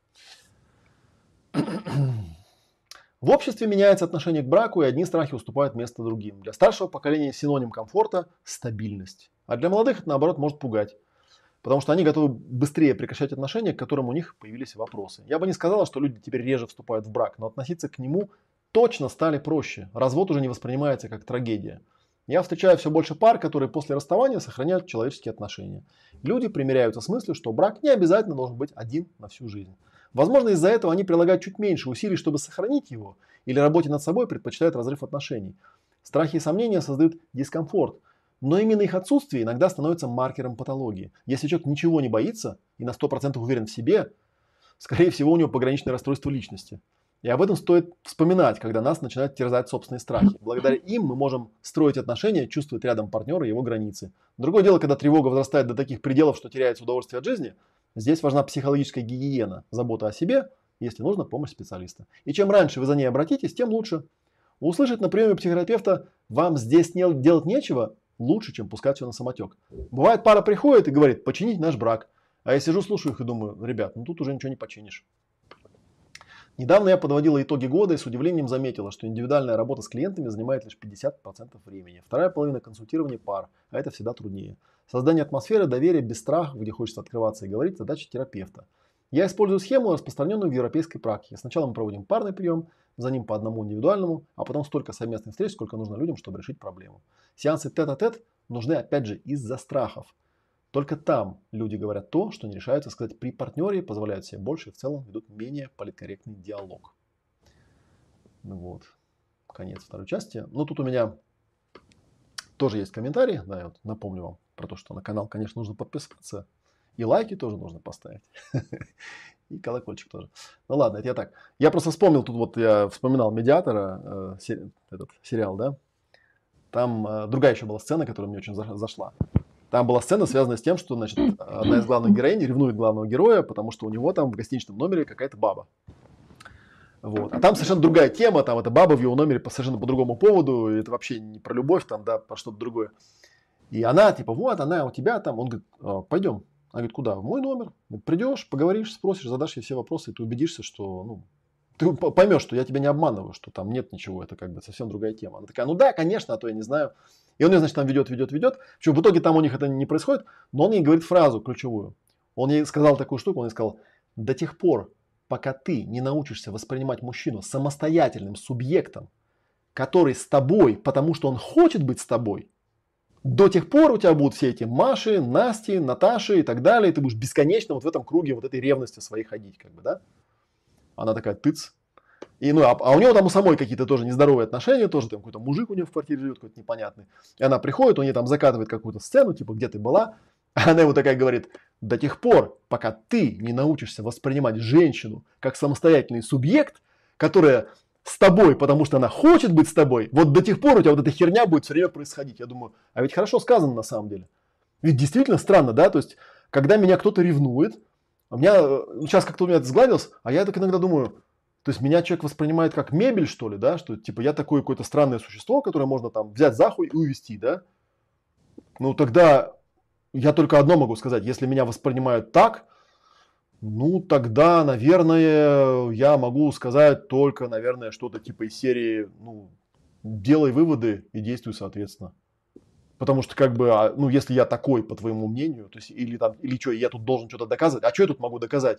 Я же тут ничего доказать не могу, как бы, да, но человек считает, что со мной можно вот так. То есть, что вот если рядом какая-то Настя появится, да, то все, я тут же забуду про свою женщину, тут же забуду про наши отношения и побегу к этой Насте. Слушай, у тебя такое восприятие мужиков, ну, тогда я, возвращаясь к началу этой статьи, вот, которую только что читал, как бы, да, хочу сказать, что, ну, да, это либо из родительской семьи, то есть, какое-то колоссальное предательство, да, кто там у тебя, от кого ушел, когда и почему. Или это негативный, опять же, вот этот багаж, да, который каким-то странным образом проецируется на меня. А при чем тут вообще я? При чем тут все эти твои предыдущие отношения? Во всех своих предыдущих отношениях тебе нужно было понять самое главное – свои потребности. Вот. И, соответственно, как бы дальше просто приходишь и говоришь. Раз, два, три, четыре, пять. И при этом понимаешь, что ты взаимодействуешь со мной. Нет никакого резона нападать на этих Маш-Наташ, да, которые там типа якобы меня хотят, к которым ты ревнуешь. Нет никакого резона мне мозги на эту тему выносить. А зачем? Это твоя проблема, это твоя травма, тебе с ней работать на самом деле. И, ну, я могу поспособствовать, естественно, могу тебя выслушать, могу это все вместить там и так далее, как мы говорим. Но опять же, да, это высокое искусство. Это высокое искусство, которое на самом деле требует, ну, да, вот покажу, да, требует, да, знания вот этих 5 точек баланса, которые вы сейчас вот на экране, там я их показываю, видите, да, и требует... Для избранных. Да, и требует, чтобы вы, ну, как минимум, были эмоционально компетентны, то есть хотя бы владели хотя бы вот этим, да, хотя бы там простейшие эмоции могли расшифровывать. Так что, ну, вы поняли про мастер-класс, как бы я сейчас опять скажу. Приходите. Ну, потому что правда, я вот можете зайти, кстати, там у нас на канале есть видео, у него там довольно много просмотров, называется «Работа с аллергией», там, где я с девушкой, с маковриком работаю с аллергиями. Вот с такими вещами надо работать. А иначе, оно, ну, как бы так и будешь вот мудохаться там и доказывать до бесконечности, что ты, типа, я не ебанутая, я, блядь, вижу то, что есть, как бы, да. Но это спорный вопрос. Потому что, кстати, в том же самом сериале главный герой, он еще одну фразу такую произнес. Он сказал следующее. Если тебе что-то кажется, говорит, он там кому-то говорит, я тебе открою большой секрет. Если тебе что-то кажется, то оно так и есть. И в этом месте я такой, опа, думаю, а вот тут я не согласен. Потому что если тебе что-то кажется... Слушай, вот если ты владеешь в идеале 5 точками баланса, то есть ты такой, короче, стоп, ситуация, что я наблюдаю, да, кто, что, сколько, где, когда, как, ага, разложилось, да, после этого ты такой, так, и вот когда я это пронаблюдал, типа, так, где у меня тут, а, вот эту нашу картинку показать, вот, типа, это мое, не мое, да, вообще про меня, не про меня, про моего партнера, не про моего партнера, да, что это вообще такое? Да, потом, ага, так, а что тут я, значит, какие у меня чувства? Такой раз там по коврику разложил, как бы, да, походил все это, продышал, растворил, там, увидел потребность, увидел запрос. Вот только после этого, когда ты все это прокачал, вот тогда ты можешь сказать, типа, да, ну, тут уже вопрос, кажется, отпадает сам собой. Ты это просто видишь. Если ты это видишь и ты убежден, то, да, во-первых, нет слова «кажется», а во-вторых, делай выводы и действуй соответственно. Да, целостность твою никто за тебя не восстановит. Такие вот дела. Я хотел же добавить вот про эту статью, то есть, как вижу, именно тема этой статьи более легкое отношение к браку. Не то, что легкое, но нет такого зацикливания, да, то есть мне понравилась фраза, что даже после расставания люди остаются друзьями. То есть ничего страшного не происходит, это не страшно поменять, это не страшно отпустить. Да. То есть жизнь на этом не заканчивается. Да, где-то осадок, что, ну, опять, у всех все мы люди, даже что-то во мне не так, что там нашли лучше, больше, проработку называется, да, но на самом деле ну, человек-то да. не поменялся. И просто бывает по-разному, да. Бывает такое, что ну просто попался какой-то корыстный человек, который там тебя использовал там или еще что-то такое. Такое бывает, да. Там, собственно, к концу отношений становится понятно, что тут нет ради чего понять.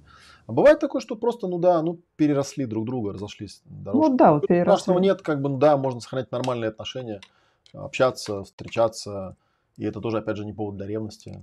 Ну, такая тема. Знаешь, а я смотрю, вот фраза, которую, не знаю, как-то я не согласна с ней, потому что как специалист скажешь так или нет. Если человек ничего не боится и на 100% уверен в себе, скорее всего, у него пограничное расстройство личности. Тоже не соглашусь, да. Что-то как-то меня трезануло слух, это очень... Пограничное, типа, в смысле чего? Сейчас, подожди. То, что... Посмотри, это вот... Ну, контекст сейчас найду просто. Так, полгран. Так, если человек ничего не боится, на 100% уверен в себе, то, скорее всего, у него пограничное расстройство личности. Ну, это, знаешь, наверное, это можно понять такую штуку. Это, знаешь, на самом деле, немножко про другое. Там, смотри, написано. Страхи и сомнения создают дискомфорт, но именно их отсутствие иногда становится маркером патологии. Если человек вообще ничего не боится, на 100% уверен в себе, у него пограничное расстройство личности. Помнишь, я тебе рассказывал, да, что я, например, вот я почему-то, по какой-то непонятной для меня причине на данный момент, довольно часто встречаю людей, странных людей, которые мне говорят, Олег, у тебя закрыто сердце, посмотри, у тебя закрыто сердце. Я, знаешь, я вот правда, я тут думаю, я вроде мегаломании нету, как бы я думаю, это у меня закрыто сердце? Да вы меня видели, как я работаю на своих мероприятиях? Это у меня-то сердце закрыто, блядь. Но вот эта вот открытость такая, у нее есть оборотная сторона. То есть, когда мне такие вещи говорят, я же верю поначалу, думаю, ну а вдруг правда мне вселенная прислала так сказать, сигнал, да, что надо мне с этим разобраться там, и так далее. И это вот как раз про это, то есть что любой нормальный человек, он как бы, ну, он сначала говорит, не, ну, может быть, я не знаю, там, да. То есть у любого нормального человека всегда есть какой-то страх, сомнение, да. То есть он сначала появляется, потом ты его прорабатываешь, и потом он растворяется. И вот как бы тут... Но ты не говоришь, что его да, нет, тут как бы, смотри, тут как бы два абсолютно разных состояния. Первое состояние, когда у тебя страхов и сомнений нет, потому что ты их принял, воспроизвел и отпустил. А второе, это когда у тебя их с самого начала нету. То есть, типа, ты такой, я прав, и все. Ну, вот тогда да, пожалуй, когда вот если ты встречаешь человека, который абсолютно прав, всегда, везде и всюду он понимает все как надо, ну, да, такие люди, вот типа из тех... типа той вот семейной пары или кто-нибудь там были, которые меня лечить там после лекции в белых облаках ну, стали. Без запроса, без ничего, просто подошли и начали мне лечить мозги. Там типа, что вот смотри, у тебя это, и у тебя то, и ты вот это, и то. И ты смотришь на этих людей, думаешь, кто эти люди, блин? И типа у тебя вот здесь не... То есть у них страхов, сомнений нет. Они подошли, мастера стали лечить сходу без этого, не спросив вообще, надо ему это или не надо. Без вступления, разогрева. Без вступления, без разогрева, на сухую просто полечили и убежали, да? Заметь, да, не сказали, как их зовут, не сказали, где они работают, не сказали, ни визитки, ничего не сказали. Просто пришли, обосрали и ушли. И типа, я не знаю, что в голове у этих людей, что типа, Олег такой идет потом, да, к метро Китай-город такой в благодарности. Думаю, какие прекрасные люди, как они мне рассказали, что у меня закрытое сердце, забитый нос и что там еще, нашпигован весь обидами, да. Вот еще что-то там мне там про Филяева, про Антонова что-то грузанули, тоже как вообще вне контекста, почему Филяев там с Антоновым, откуда это, на лекции этого не было, там что-то, ну, такое ощущение, что это разговор с шизофреником, то есть он там сам с собой о чем-то разговаривал, потом тебе выдал из середины этого своего внутреннего диалога какой-то кусок какого-то бреда и дальше пошел, даже забыв. Вот это да, это похоже на пограничное расстройство, согласна. Вот это да, то есть... Прям... Пример наглядный. То есть я так смотрю, думаешь, ну так, не знаю, я бы подошел, бы сказал, здравствуйте, меня зовут так-то, так-то, я занимаюсь тем-то, тем-то, а вот мне очень интересно как-то согласовать наше там мировоззрение, там, да, и что-то так поговорить уважительно. Не, там у людей очень большие проблемы с границами конкретные. И еще такая фраза вот в этом отрывке. Ребята, тут уже ничего не починишь. Вот насколько, по идее, это очень такая тоже травмирующая фраза. То есть, по идее, люди пришли как-то что-то наладить, сделать, и такой приговор, ребята, все, разводитесь. Ну да, тоже как бы такая тема. Ну, чистым языком люди не владеют. Типа можно подумать. Но это опять же, видишь, это культивируют люди, ну как бы, окей, эксперт внутри себя может такое думать, это понятно, у нас у каждого есть своя оценка. Но другое дело, как он это потом в реальном методе использует, потому что я людям говорю, ну конечно, когда я работаю с клиентом, конечно, я внутри себя оцениваю его состояние. Но это моя внутренняя оценка, это моя гипотеза. Я прекрасно понимаю, что моя оценка может быть некорректной. Внешне я задаю вопросы всегда чистые. Я никогда не говорю, у тебя тут вот это, а здесь вот то. Потому что, ну, это не наша школа, просто вот и все. Такая тема. Так, ну я тут давайте глянем, что тут написали. Так, взять захуй и увести, а звучит-то как?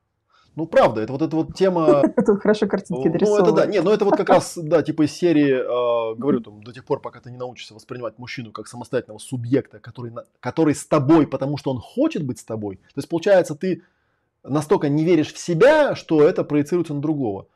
И ты можешь там сколько угодно рациональных аргументов приводить, что, ну... Да, вот как мы, помнишь, с тобой, по-моему, обсуждали, что если у человека, допустим, ситуация, когда у него есть там жена и любовница, да, почему-то считается, что об этом должна страшно переживать жена, потому что это типа измена.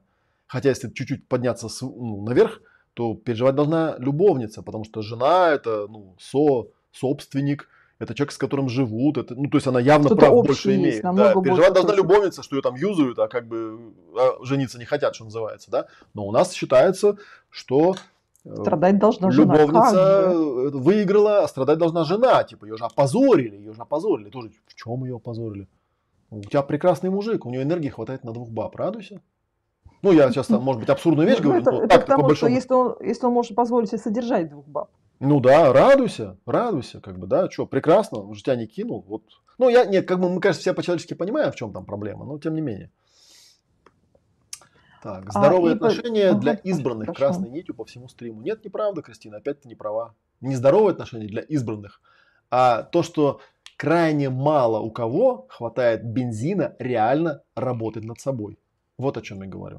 Это избранность не в том смысле, что я кого-то выбираю.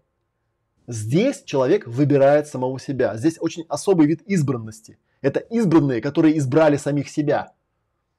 А вот таких людей очень мало. Большинство людей под кого-то подстраиваются, большинство людей под кого-то подкладываются, большинство людей под кого-то адаптируются, большинство людей идут на компромисс, вот против которого там у Шнархова всю книжку топит за то, что компромисс – это вообще ни хера не решение, вообще ни разу. Вот. Поэтому здоровые отношения – это для тех людей, которые, ну, в смысле, они для избранных, но это не те избранные, которые ты думаешь, что типа там пришел Олег Матвеев и такой с высокой горы, короче, вот вы типа нормальные, а вы вот ебанашки, типа идите нахер, как бы, да, отсюда. Нет, это не так. Так, разные варианты прокажется, все не так, как кажется, все так, как кажется. Ну да, я тоже откомментировал. Если человек ничего не боится и на 100% уверен в себе, это, скорее всего, пограничное расстройство личности. ПРЛовцы вышли из чата. Ну да. Олег, цены вам нет. Вспомните, скольким людям вы помогли. Ну, это вот как бы хочется... Говорю, я вот все время на грань попадаю такого, думаю, ну, вроде у меня мании величия нет, но когда вот мне начинает залечивать мозги какой-нибудь человек, типа любимого мною, например, Миши Филяева, специалиста по всему, блядь, на свете. Хочется сказать, ну, как я вот написал там в прошлом видео был комментарий, что Олег, вы становитесь все больше похожим на Филяева, да? Ну, раз уж это всплывает в контексте. Ребятушки мои, когда у меня было 15 лет опыта психотерапевтического с сотнями клиентов, Миша Филяев о психологии даже не слышал ничего. Не надо мне рассказывать, пожалуйста, на кого я похож. Это смешно. То, что вы благодаря суперагрессивной рекламе школы ПСИ 2.0 о Филяеве или об Антонове узнали раньше, чем обо мне, это не значит, что Филяев теперь стал первоисточником, что я его хоть в какой-то степени пытаюсь копировать. Человек мне абсолютно неинтересный. Я считаю, что это как бы, ну, камон. Короче, давайте без абсурда. Такие дела. Чтобы человек избрал самого себя, он должен получить опыт возможности выбрать самого себя. Не у всех есть такой опыт. Многие не догадываются о подобной возможности. Совершенно верно. Этому Добро пожаловать на мастер-классы в академию. Да, этому вас никто не научит, этому никому не учат. Приходите на мастер-класс, мы вам расскажем, как это делается. Я не думаю, что вот как раз, что касается марафонов Блиновской, вот этой всей темы, да, вот там как раз очень сильно прокачивается такая тема. Ребята, вы избранные, да, сама Лена Блиновская обратила на вас внимание, там, ну и вот эта вся фигня. То есть там обратная тема прокачивается. Есть... Самоподтверждение, когда человек говорит, да, я избранный, я сам себя, я выбрал самого себя, я держусь за себя, я избранный, потому что я выбрал. А есть другая тема, когда человек приходит и говорит, я вот такая, я такая охуенная, блядь, выбери меня. А ты смотришь, думаешь, ну, чтобы я тебя выбрал, ты сначала сама себя выбери. И тогда как бы все будет хорошо, два взрослых человека смогут построить нормальные отношения. Если ты ждешь, что я там... Ну, не знаю, как-то я когда смотрю на человека, который говорит, я такая охуенная, выбери меня, сразу хочется спросить, ну, не правда ли, да, спросить, а почему ты считаешь, что ты охуенная? А кто тебе сказал, что ты... То есть, понятно, что это какая-то, да, жажда отраженного ощущения себя. И потом, если я это отраженное ощущение себя дам, я буду обязан по гроб жизни это отраженное ощущение себя поддерживать, да. Ну, как все эти стандартные анекдоты. Там, милый, я толстая, да, но не мешало бы мне чуть-чуть схуднуть, ну и так далее. И дальше там это идет понятно куда. Отраженное ощущение себя. Так. Слушай, у меня вот вопрос по технике. Смотри, там в конце написано, методика, да, сеансы тет-а-тет нужны, опять же, из-за страхов. Только там люди говорят то, что не решаются сказать при партнере. Не получается ли такое, что между собой люди говорить не могут, да, а вот третье лицо, третий участник, значит, как переводчик между ними. Насколько да? Это полезно, не полезно? Как ну, я одно время свою профессию довольно плотненько связывал с тем, что переводчик, на самом деле, это очень похожая штука. Есть даже, по-моему, какие-то такие статьи, где вот там, типа, переводчик с языка там, человеческого на язык души. Да, ну, классический вариант – это ненасильственное общение, которое, опять же, да, это те же самые 5 точек баланса, на самом деле. Это вот как бы такая ситуация, что, да, бывает такая штука, что, ну, как-то так получилось, что два человека встряли, и они как бы понимают где-то в глубине души, что, конечно, они любят друг друга, но они не умеют разговаривать об этом. Ну, не научили их этому языку. И в этом месте я очень сильно прямо вот руками, ногами, вообще всеми органами тела поддерживаю Маршала Розенберга, который говорит, ребят, это же просто разный способ говорить. Вы удивитесь, но это даже не про психотерапию, это разный способ говорить. Вас просто не научили общаться, уважая людей, соблюдая границы, понимая мое, не мое, вот эти все вещи. Просто не научили. Этому нигде не учат. Нет в школе у нас курсов по 5 точкам баланса или по ННО, ненасильственному общению. Нету просто, вас не учат. И поэтому приходится нанимать переводчика. Он вам ничего нового в идеале, да, идеальный переводчик, он ведь ничего нового не рассказывает. Он просто переводит, ну, вот два человека, как работает переводчик. Один француз, другой китаец. И он французу говорит по-французски, а китайцу говорит по-китайски. Просто он такой вот человек, который специально научился владеть двумя языками сразу. Там мужским и женским, например, владеет. Или там просто ННО. И он умеет это делать просто. Он может вас научить. Поэтому да, на каком-то этапе помощь терапевта очень даже полезна. Ну, возьмите там того же Шнарха, у него же там полкнижки, это сплошные кейсы, да, как он с ними разговаривает. Он их просто, ну, как бы он берет, зеркалит, показывает тебе. И у него там постоянно вот эта вот штука, что постоянно люди на терапевта пытаются проецировать свой конфликт. Им все время кажется, что он на стороне жены или на стороне мужа. А он им объясняет: нет, я вам просто показываю, что у вас происходит. Я не на чьей стороне. Я, ну, можно, наверное, так абстрактно сказать, на стороне отношений, как бы, да.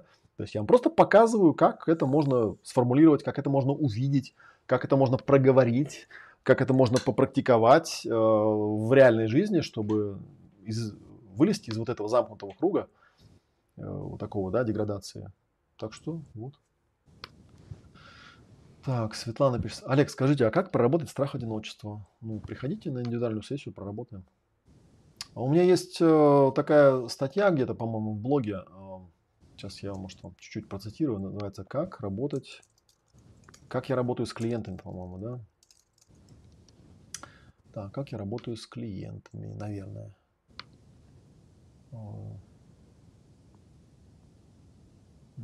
Так. Ну да, то есть тут такая вещь, что действительно, когда люди, ну я общую канву-то я помню, да, что смысл в том, что когда человек приходит, он думает, он мне сказал там страх одиночества, и типа я сразу все понял про этот страх одиночества. Ну я же типа психолог. Вы мне ничего не сказали. Вы просто сказали два слова. Как вот Кристина сказала слово «ревность». Поверьте мне, мы понятия не имеем, что Кристина имеет в виду под словом «ревность». То есть какие у нее картинки, телесные ощущения, эмоции и мысли. Для одного человека ревность – это может быть очень ресурсное состояние, гипер такое, подключка, где человек просто в ресурс идет. А для другого это может быть тотальное самоубийство вообще, просто жесть, отчаяние там и так далее. То же самое, страх одиночества. Ну, мы берем страх одиночества и начинаем его проявлять. И довольно значительную часть прояснения составляет, собственно говоря, проявление. То есть надо выяснить, что это такое. То есть я не знаю, кто вы, я не знаю, откуда оно взялось, я не знаю, когда оно началось, я не знаю, что происходит вообще в вашей жизни, как я могу, типа, как проработать. Приходите в академию, я вам расскажу, как это прорабатывается разными инструментами, вы им обучитесь. Некоторые люди бывают такое, да, в попытке проработать становятся психологами. Это тоже как бы нормальная тема, почему нет. Но в целом, как бы, да, если это какая-то, как вы считаете, локальная проблема, на индивидуальный прием. Разберемся. Так, Олег, с тобой очень тепло и полезно слушать. Я тебя с 2015 года смотрю и слушаю, бальзам для души и тела. Ну, спасибо. Так, здесь вопросы пока закончились. Если у тебя ничего нет, можем третью часть прочитать. Дальше. Угу. Да, давайте третью часть прочитаем тогда. Ольга Дулепина. О ступенях развития отношений. Семейный терапевт. Наши страхи возникают потому, что сказка о любви до гроба, которую нам насаждают в детстве, имеет мало общего с реальностью. Это наши убеждения, благополучно проглоченные вместе с воспитанием. Но в какой-то момент человек обнаруживает, что ресурсов на эту вечную любовь у него или у партнера не хватает. Возникает диссонанс, который делает расставание очень болезненным. Если говорить о страхе потери, то многое здесь зависит от уровня развития человека. Я имею в виду концепцию пары терапевтов Уайнхолд, изложенную в книге «Бегство от близости». Тут есть ссылка. Давайте ради прикола по ней кликнем, может, что-нибудь увидим. Что тут за книжка? А, это просто ссылка прямо на книжку. Ладно, пусть останется пока. Ну, ссылка на саму статью у вас есть, так что можете покликать, посмотреть. Они считают, что отношения развиваются по следующему сценарию. Слияние и созависимость, контрзависимость, независимость и взаимозависимость. А тут я даже прям сделаю паузу и скажу, что а у нас есть такой замечательный ретрит, называется «Общение и эмпатия». И у нас там даже вот эта шкала, даже, по-моему, более подробная, висела прямо на стенке, да, если, Наташ, помнишь? Угу, помню, было. Да. Вот мы там как раз показываем, как 5 точек баланса, сконвертированные в конкретные упражнения. Угу. Там у нас есть две части, есть коммуникативные упражнения, есть эмпативные, да, упражнения. И вот как раз в этих коммуникационных упражнениях по эмпатии, да, или эмпативных упражнениях, там как раз эта штука прорабатывается, и там можно очень хорошо понять, как это все срабатывает в реальной жизни. Ладно, читаем дальше. Только на последней ступени люди становятся партнерами в полном смысле слова. А на первом этапе человек часто одержим страхом потери. Иногда он выражен настолько сильно, что один из партнеров им полностью поглощен и постоянно пребывает в негативном ожидании. В слиянии нет границ.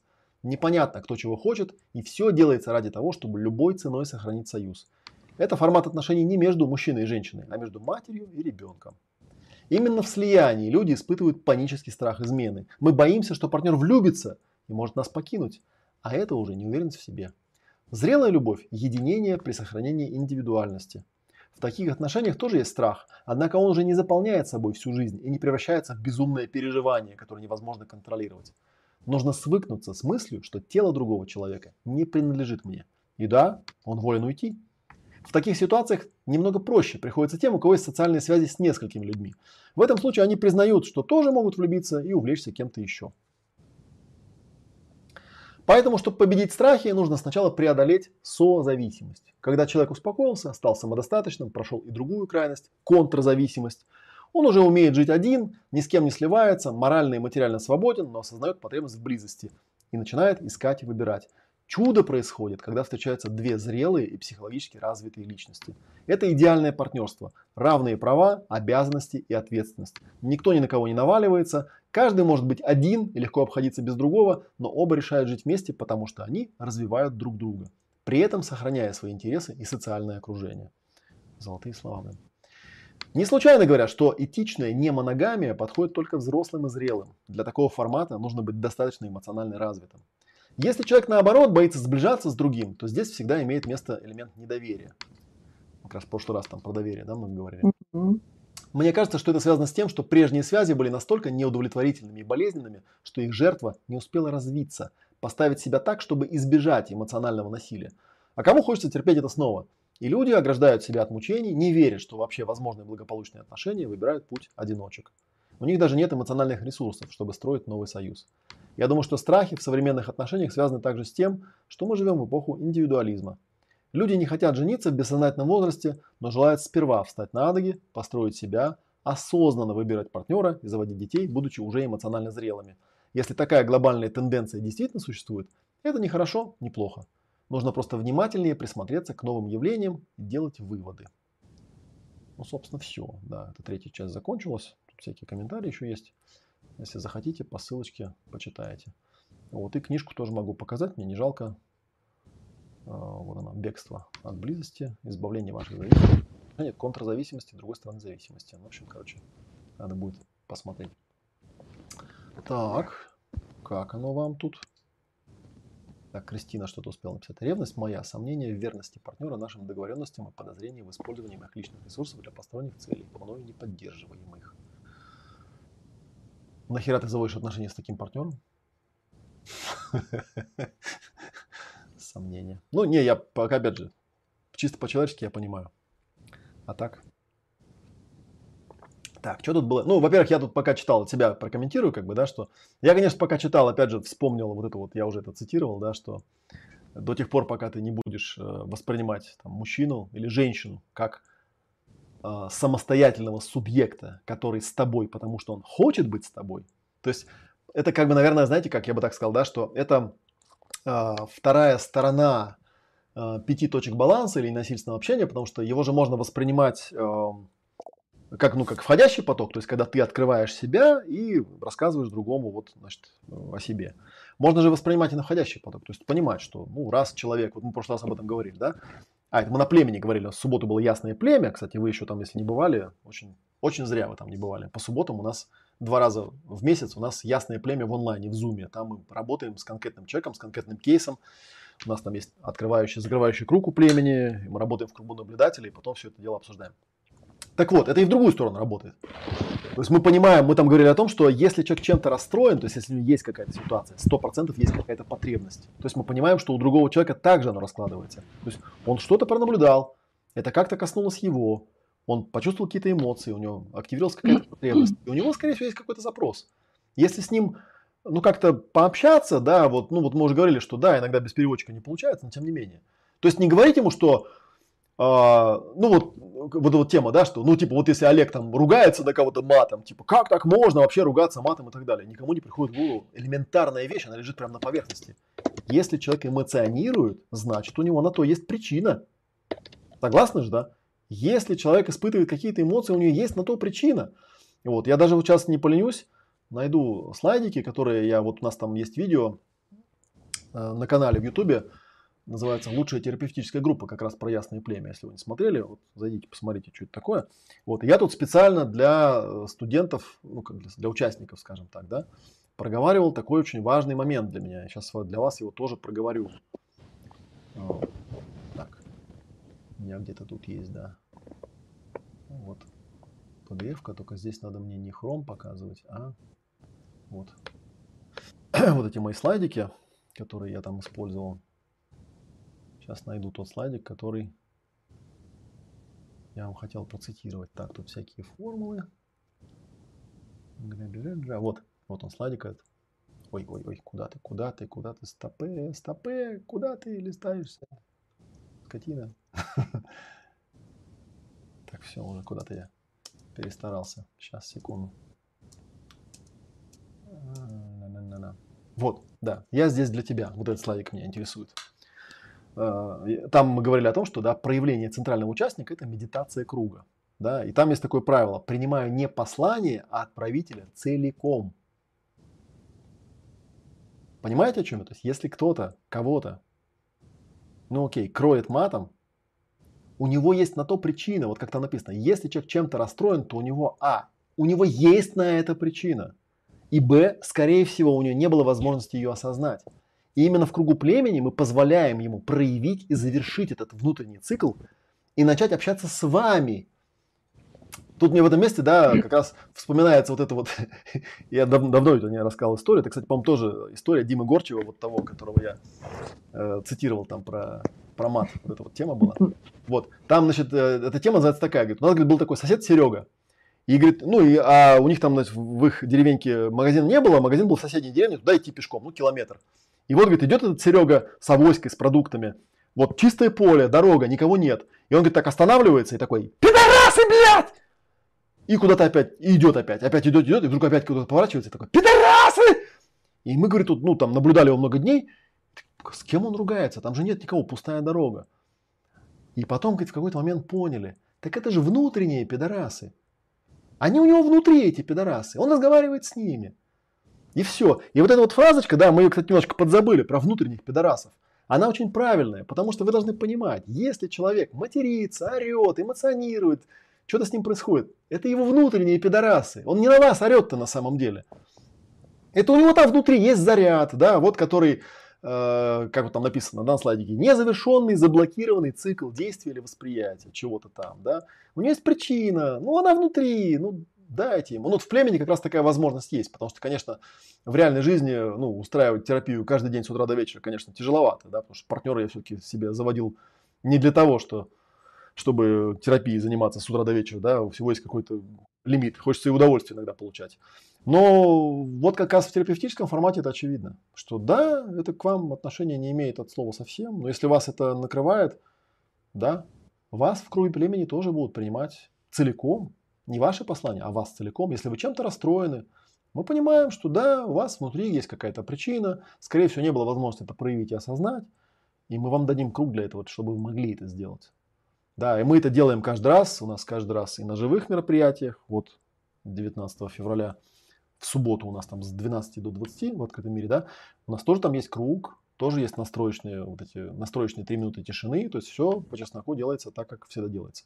И там есть возможность этот внутренний круг, ну, внутренний цикл этот завершить. Так, чтобы вы потом не грузили других своими внутренними пидорасами. Такие дела. Так, что тут написали? Можно ли этот эфир посмотреть повтор? Сначала не успели. На всех каналах будет... Запись останется. Сейчас в данный момент трансляция идет на все соцсети. Да? Но самое главное соцсети – это основной канал на YouTube. Поэтому я вам показываю еще раз. Подпишитесь, поставьте лайк. И, конечно, это будет запись. Это открытый эфир. Это не обучающий курс в данном случае. Вот. И всем людям, всем хейтерам, которые мне иногда пишут комментарии типа серии там «Надоела эта болтовня!» Вот. Хочу, да, попенять на тему того, что, ребят, вы, наверное, просто плохо знаете, сколько я работаю. И вот эти... жалкие часы, которые я иногда выхожу в эфир и что-то рассказываю, это вообще 1/50 часть того, что да, в реальности происходит. Так что такие дела. Так, нахера ты заводишь отношения, это легко сказать. Все меняется, и партнеры тоже. Ну так а что? Это я не очень понял, к чему ты это сказал. Да, меняется. И что? Все меняется. Каждый раз надо быть в осознанке. До, во время и после. Так, у нас пока Наталья куда-то вывалилась. Последствия ревности очень сильно отражаются еще и на здоровье ревнивца. Ну нафиг такие горки. Вот тут я согласен, как бы, да. Очень, кстати, забавно, когда человек тебя ревнует, и потом еще тебя же обвиняет в том, что типа он там не спит, по потолку бегает, и вообще у него кругом сплошные проблемы. Думаю, что, блин, вот именно, да, может, это не стоит, как бы, себе эти устраивать проблемы на пустом месте, которые, возможно, и того не стоят. Так что вот. Так, ну у нас комментарии закончились. Так, Наталья тоже куда-то пропала. Сейчас напишем ей, ты где. Если у вас по статье еще по каким-то таким вещам какие-то есть вопросы, пишите, пожалуйста, в комментарии. Так, ага, вот Наталья появляется. Так, Гестин Гринхаус, да, и снова здрасте. Я пока отвечаю на вопросы, как обычно. Так, телефон написать, да. Так, интересно, меня слышно? Слышно, слышно, да. Все в порядке. Отлично. Интересно, какой процент клиентских запросов про отношения? Мне кажется, парные отношения как-то умирают без патриархальных скреп. Ну, почему? Патриархальные отношения умирают, это да. А так вообще отношения, ну, наверное, после темы про деньги, это вторая тема, которой люди интересуются. Да, Шнарх в свое время, когда вот я ее переводил, 10 лет назад уже почти, да, я там делал краудфандинг. Там, я думаю, что... Несмотря на то, что Шнарха нам не удалось издать, я думаю, что Шнарха прочитали, ну, 10-15, может быть, 20 тысяч человек в России. То есть это очень большой тираж, если бы эту книжку издали. И, кстати, думаю, что издательство сильно проиграло, потому что даже я бы купил эту книжку в бумажном виде, просто для себя на полку поставить, чтобы просто ее время от времени перечитывать. Так что я не знаю. А я знаю, студенты некоторые скидывались и сами, по-моему, человек по 5, по 10 к типографию обращались и делали себе книгу. Ну да, так что это такое дело. Поэтому да. Поэтому запросов, конечно, много.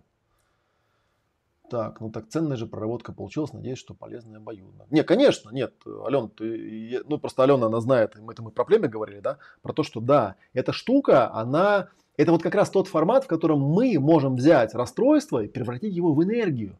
Да, то есть то, что нас больше всего огорчало, мы же как бы это вот как раз одна из вещей, которую я всегда проговариваю, да, может, она просто не очевидна, может, в этом контексте вы не совсем понятно, о чем идет речь. То есть, когда мы говорим про эмоции, эмоции – это энергия, любые эмоции, даже самые там ужасные негативные расстройства, вот эти все, это энергия, как бы, да. Это то, что я там рассказывал о том, когда, как я вот там лет сколько-то там назад, больше 20 лет назад пережил однажды состояние самадхи, когда я понял, что любая эмоция – это энергия, вообще любая.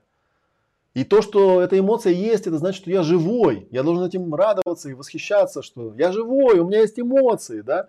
Ну да, конечно, хотелось бы что-нибудь такое позитивненькое, какую-нибудь там радость, эйфорию и интерес, а не там отчаяние, ужас там и так далее. Но это ведь не меняет того факта, что эмоции чувствуют только живые люди. Самое страшное – это быть мертвым. Самое страшное – это быть мертвым. Потому что я вот сегодня, когда пока у нас была церемония, я эту тему вспоминал, там вот Наталья, наш там церемоний мастер, она там рисовала некую такую шкалу, и я вдруг понял такой интересный такой эпизод, когда у меня лет 10 назад был очень неприятный эпизод, там, да, вследствие которого там, я попал в тюрьму на 4 дня, и, в общем, такая очень неприятная история, там, и там было 2 человека, которые это сделали, да. Человека очень неприятных, да, и, кстати, удивительно, что эти люди, кстати, тусуются в нашей же теме. Ну, я бы на их месте как-то проявил бы все-таки рвение к тому, чтобы эту тему как-то уладить. Ну, бог с ними, как бы, да, бог им судья. Не суть. И там была история, когда я очень сильно переживал из-за того, что я, ну, как бы, я... Как, знаете, когда вот ты там травму какую-то переживаешь, да, хочется вселенной задать вопрос, за что это мне, да, вот за что мне там, что я такого сделал, почему ко мне так отнеслись там и так далее. Я там, когда со своими друзьями это обсуждал, я этот вопрос часто проговаривал, как бы, за что это мне, почему, они же нормальные вроде люди там и так далее. И у меня была одна знакомая, это была Люда Тихая, она иногда появляется у нас в эфирах, я не знаю, помнит она этот разговор или нет, она этот вопрос мне решила одной фразой. Она мне сказала, ну, Олеж, ну ты чего? Они же мертвые, а ты живой. Они просто хотели немного пожить, они хотели взять у тебя немного жизни. И меня так колоссально отпустило, я подумал, а ведь действительно. И, знаете, я вот с тех пор я как-то научился Ну, я не знаю. Мне кажется, знаете, ревнивые люди – это люди, которые немного мертвые. Они пытаются жить моей жизнью. Они пытаются взять у меня немного жизни, потому что сами внутри они мертвые. И в этом их проблема.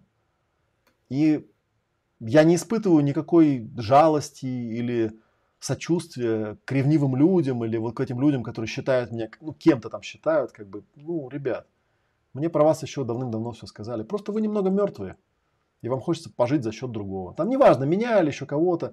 И это ужасно, как бы, быть рядом с таким зомбаком, у которого нет своей жизни внутри, и он хочет от вас просто отъесть кусок, потому что он хочет жить через вас, потому что сам не может. И это, так конечно, называемые вампиры?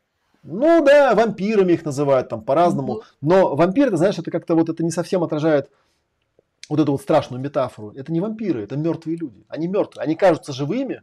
У них есть тело, у них есть там что-то, но они мертвые внутри. И они об этом знают, что самое страшное. Может быть, они никогда им кто-то про это не говорил, никто им не тыкал. У тебя же тут ничего нет, посмотри, у тебя тут черная дыра. Пустота. У тебя пустота, и ты пытаешься эту дыру заткнуть чужой жизнью. Не получится. Даже если бы. Ну, или как бы, не знаю. Ну, или они могут тебя вместе с собой забрать туда, по ту сторону, так сказать. Утянуть. Вот такая штука, да.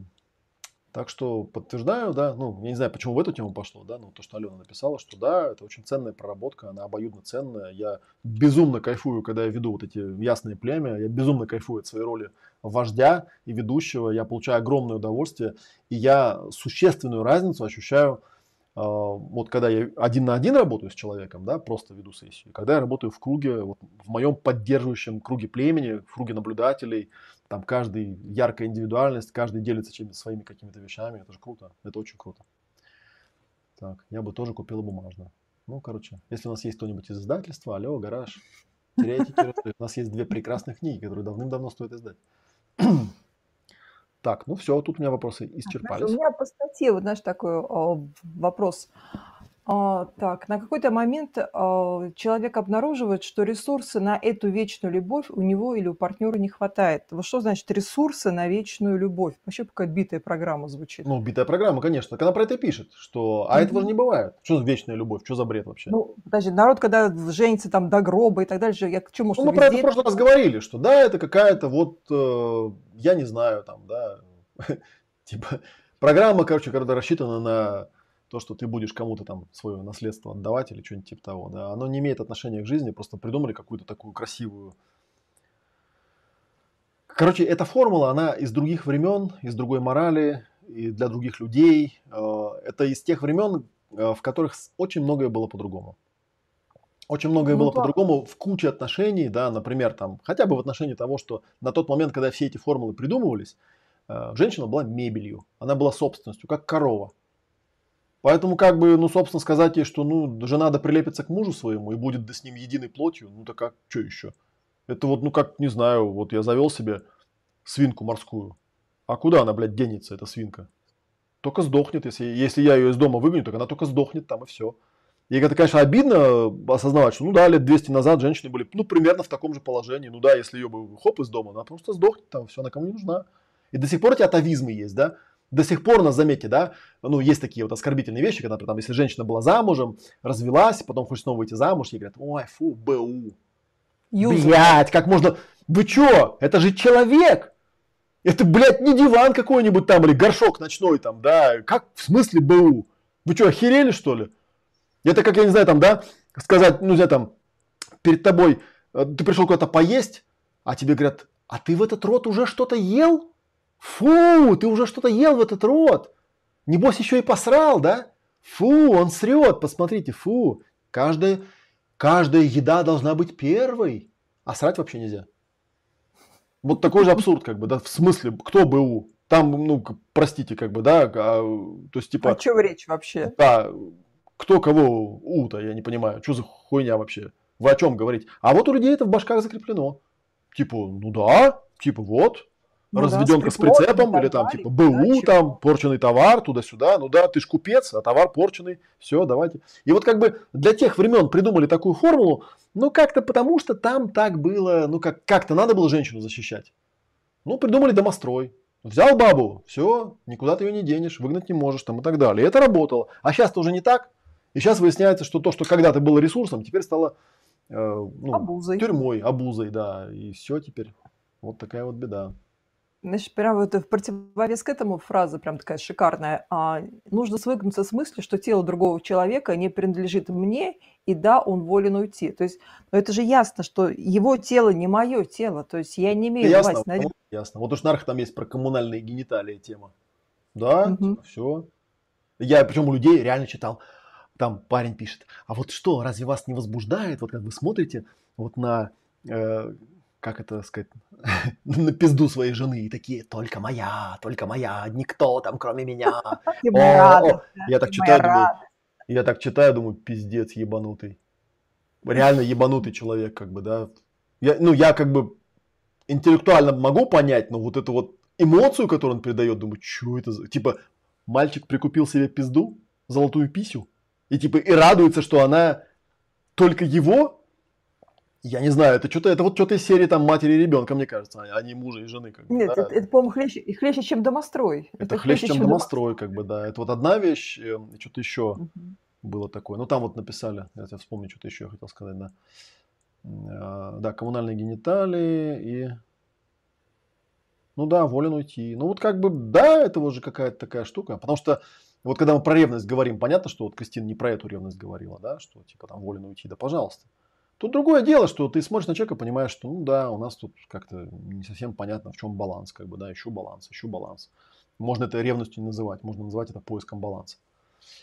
Вот, еще спросили, мертвый равно нарцисс или кто? Можно пояснить, пожалуйста, зацепило. Ну, я не знаю, там я не владею этими и не думаю, что эти ярлыки тут уместны психиатрические.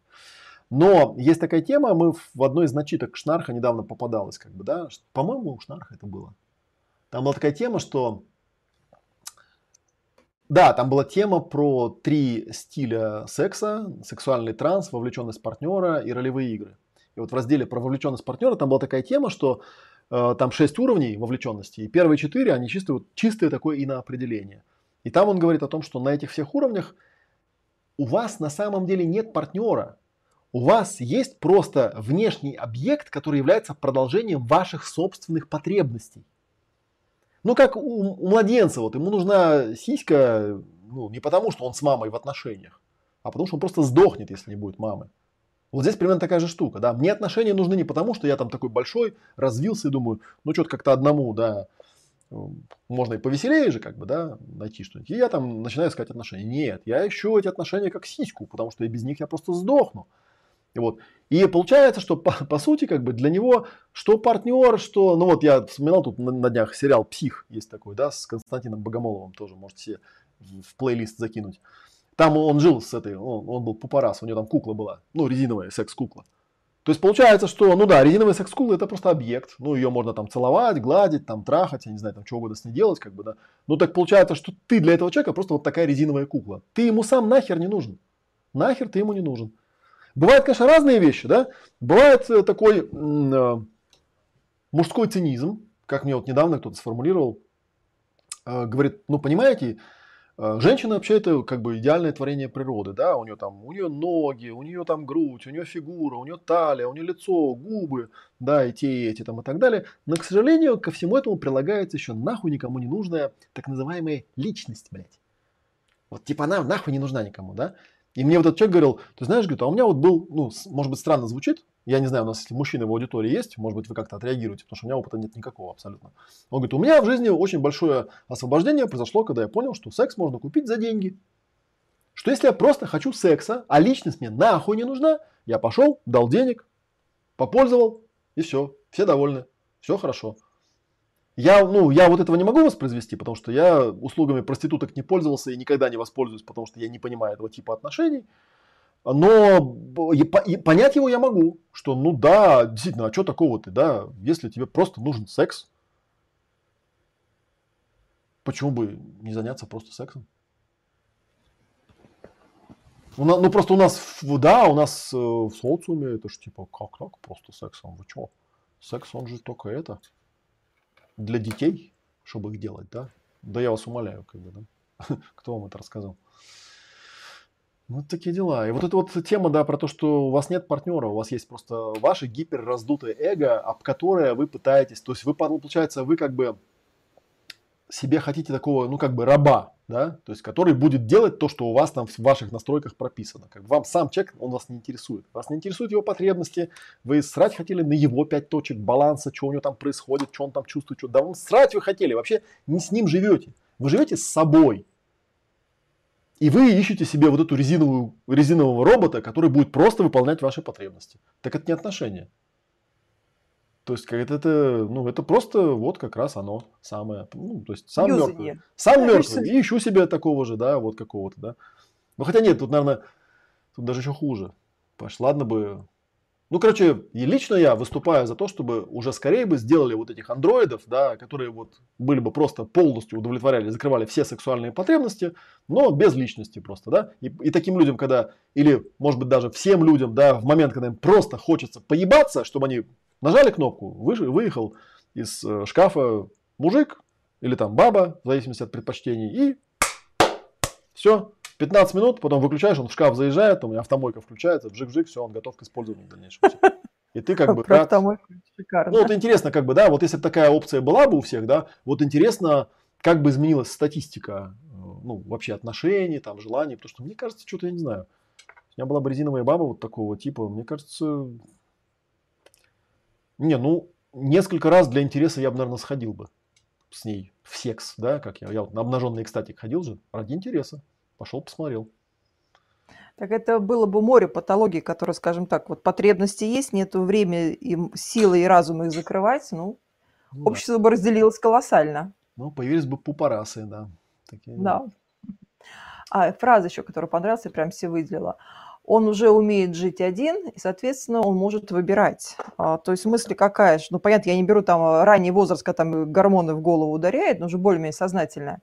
Что часто тоже происходит. Даже после расставания люди не дают себе возможность какое-то время побыть одному, научиться жить одному, чтобы потом выбрать. Они сразу перевешивают с одних отношений на другие. Ну, да. Вот побыть одному – это как? Это... Ну, опять же, это вот как раз про опыт, да, то есть побыть одному можно по-разному. Угу. Да, можно проясниться, проработаться, как бы собрать весь опыт, проинтегрировать, разложить по полочкам и понять, что тебе нужно на самом деле, и, соответственно, пойти уже более осознанным куда-то. Или можно просто, ну, типа там, жил-жил с резиновой куклой, а потом резиновая кукла пропала. Ты помучился, а потом думаешь, так, ну, надо другую купить, что? Купил другую, да. Тогда как бы дальше оно продолжится. А это не резиновая кукла, да, а живой человек. Такая вот вещь. Так, ну что, тут у нас еще вопросы, да? А как про кризисы мужчин, когда каждая следующая жена моложе предыдущей лет на 20? Ревность женщин тоже не на пустом месте. При разводе она теряет все, как та морская свинка.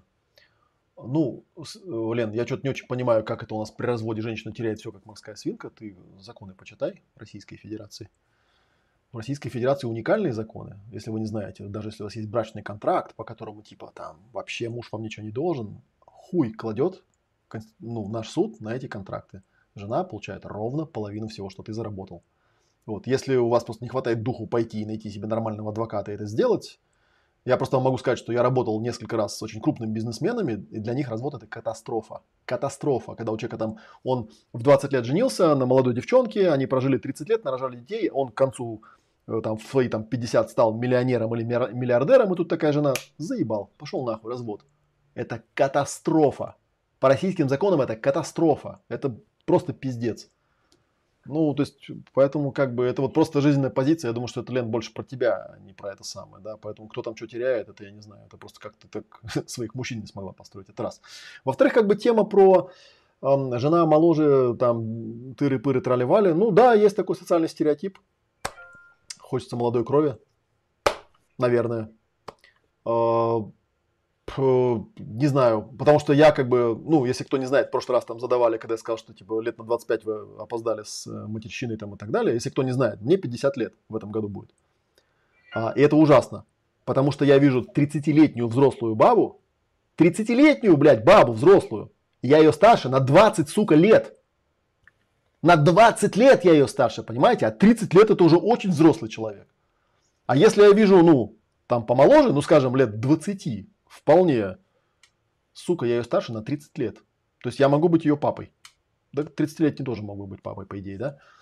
Ну вот такая тема. Да, поэтому как бы другой вопрос, что я от этой женщины хочу, потому что, ну, честно говоря, конечно, это романтичная такая тема, там, типа тыры-пыры, завести себе женщину, которая тебя моложе, лет на 20 там, и так далее. Ну, слушайте, как говорил один мой другой друг, более продвинутый в этом теме, ну, ты же смотришь в глаза, и ты все понимаешь. Ну, как бы, ребят, тогда не надо издеваться, ну, купи себе резиновую эту куклу уже и все. Если тебе вот это нужно, как бы, да, знаете, эти бывают, сейчас такой силикон делают, вообще от кожи не отличишь. Поэтому как бы нахера человеку портить жизнь. Всякие варианты бывают, но в целом, да, геронтофилия, это, в общем, как бы, я не знаю, там включено, но в перечень психиатрических вот этих вот. Но вообще это как бы, да, это нужно прояснять. И нужно четко понимать, кто что хочет там и так далее. То есть, когда ты видишь дедушку там 60-летнего, который женился на своей студентке, которой 25, ну, это что-то у студентки, вот, как бы, мое мнение. Летает. Да. Летает там. Что-то там не совсем. Ку-ку. И кто слышал про восстановление мужской девственности? На каждом углу это предлагают. Но это мы просто путаем систему координат, понимаешь? Предлагают кому? Ну, то есть нормальный мужик, вот я вам скажу, да, Лен, вот от тебя, от мужиков тебе посыл просто сделаю, да? Блять, не дай бог нахер девственница попадется. Нахер это надо вообще? Зачем? Чтоб ты у нее там в зрачках отпечатался, да, как первый мужчина. Вот это оно тебе надо? Не надо. Поэтому ну его нахер. Вот, я не знаю, может, когда я стану там благодетелем. Предлагаю себя в качестве первого мужчины. Приезжайте. Охуенно проработанный. Да, это надо исключительно позитивный первый опыт, как бы, да? Тут, как бы, у меня возникает вопрос, как бы, а будет ли он исключительно позитивным для меня? Да, поэтому я как больше про себя думаю, как бы, чем про вот и кому предлагаю. Вот, а это просто из другой матрицы, это просто из нашей патриархальной матрицы. Ну да, типа женщина, она же типа входящий поток, а мужчина исходящий. И стандартная вот эта матрица. Мужчина полигамен, женщина моногамна, у женщины лона, у мужчины член. Как бы лона, это ты в себя что-то впускаешь, а члену-то похеру куда совать. Господи, чем больше дырок ты его носовал, тем лучше, по идее, да? Ты что потерял? Да? У каждой женщины рано или поздно, да, бывает шанс заполучить высокоинтеллектуальную ДНК, но большинство женщин ее просто сплюнут или проглотят. Так что... Олег.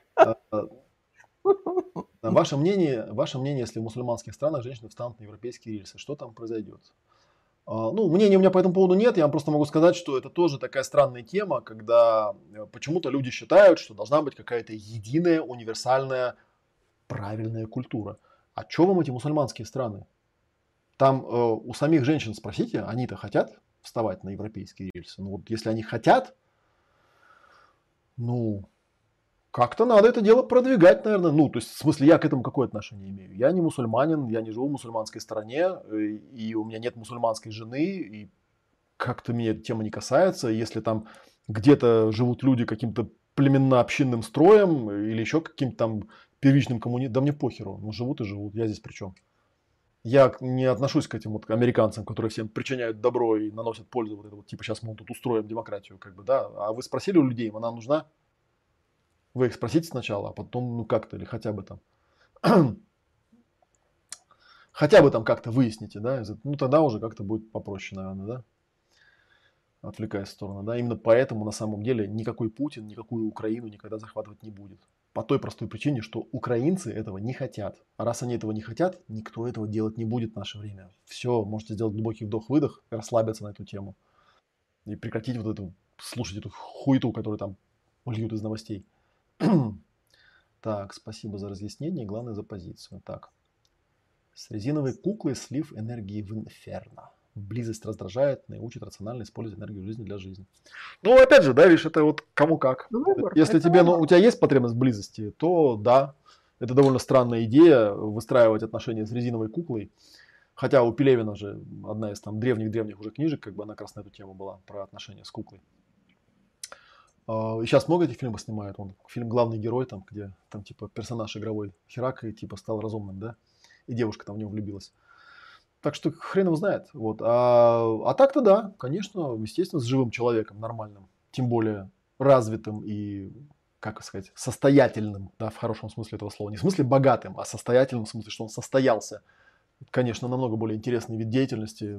Пожалуй, наверное, один из самых интересных видов деятельности вообще, да, как это вот два состоявшихся человека вдвоем могут что-нибудь построить, когда 1 + 1 равно 3. Да, это круто. Слушай, ну мир Дикого Запада, он уже не зря возник, я думаю. Наглядный да, пример. Сейчас эта тема, она педалируется. А зачем восстанавливать девственность? Не знаю. Вот потому что в какой-то системе координат, типа, это прям какая-то жуткая ценность, да. Типа, она ни с кем раньше никогда не была. О, только моя. Моя, да, моя. Да, только моя. О. Только моя. Ну, блин. Я, на самом деле, встречал, я, ну, опять же, да, анонимно могу сказать. На самом деле, где-то я это рассказывал, кто-то, по-моему, даже цитировал, что самые несчастные браки – это вот когда первый мужчина, первая женщина поженились и вот застряли в этом. Ну, потому что рано или поздно, особенно если это очень рано произошло, у человека начинает подъезжать крышняк. Он такой думает, а я ведь ничего другого не пробовал никогда. А рассказывают так здорово. А рассказывают-то разные, да блин, а может надо было погулять, как-то расслабиться на эту тему, да, может как-то надо было, а чё я тут кидаюсь, да, сразу вот на это все. Я уже рассказывал, да, что вот дама, которая мне посоветовала книгу Шнарха, и с которой мы там тему моего развода первого прорабатывали, она вот как раз про это и говорила, что надо искать людей с общими интересами. На уровне головы, на уровне эмоций, на уровне тела, на разных уровнях. И тогда, если у тебя будет много разных друзей с разными интересами, когда-нибудь ты найдешь того, который подходит тебе в партнеры, в супруги, в жены там, и так далее. Но если ты будешь на каждую там, девушку с красивой фигурой кидаться, типа, ну да, так, ну то есть как будто это, я не знаю, последний шанс там, и так далее. Да как бы ничего не получится, это катастрофа. Так же, как я могу сказать заранее, вот это странно, да, звучит. Если мне клиент в первичном интервью или вот в заявке пишет: «Олег, вы моя последняя надежда, только вы меня сможете спасти», ну все, кабзда, это гарантированно будет жопа, гарантированно. Потому что это он сам себя программирует. Конечно, я ему не смогу помочь, конечно. Потому что он сам себе сказал, что он сам себе заранее сказал: «Никто мне не поможет». Ну как это последняя надежда? Ну камон, камон, посмотри налево, направо, вверх, вниз, вперед, назад. Куда последняя надежда? Жизнь вокруг тебя. С чего ты вдруг уперся? А если я завтра там паралич меня разобьет, ты что, теперь умирать будешь вместе со мной? Да я тебя умоляю. Да, так что такое дело. Это созависимость называется. Причем выдуманная такая штука. А карма существует, потому что несколько раз хотел уйти и чуть не умирал. Ну тут, опять же, да, комментарий ни о чем, потому что сначала нужно долго проснять, что такое карма. А потом уже говорить о том, существует она или не существует. Это типа серия «Верите ли вы в Бога?». Что такое Бог? Сначала мне определитесь, как бы, да, а потом будем разбираться. И что такое верить, кстати говоря, тоже. Так, используется Эмилия Юлдашева, да, с подозрительным именем фамилии, да, что, возможно, мусульманка, пишет: используются другие формы секса, типа лишь бы была девственница, много лицемерия в этих культурах. Да, мусульманские девочки трахаются в жопу. И мы, блядь, зачем я это сказал? Ну, как бы это известная тема, на самом деле, да? Да, вот есть какая-то выдуманная какая-то херня, так же, как можно придумать такую штуку. Ну да, в исламе, как, конечно, и в других, наверное, таких религиях.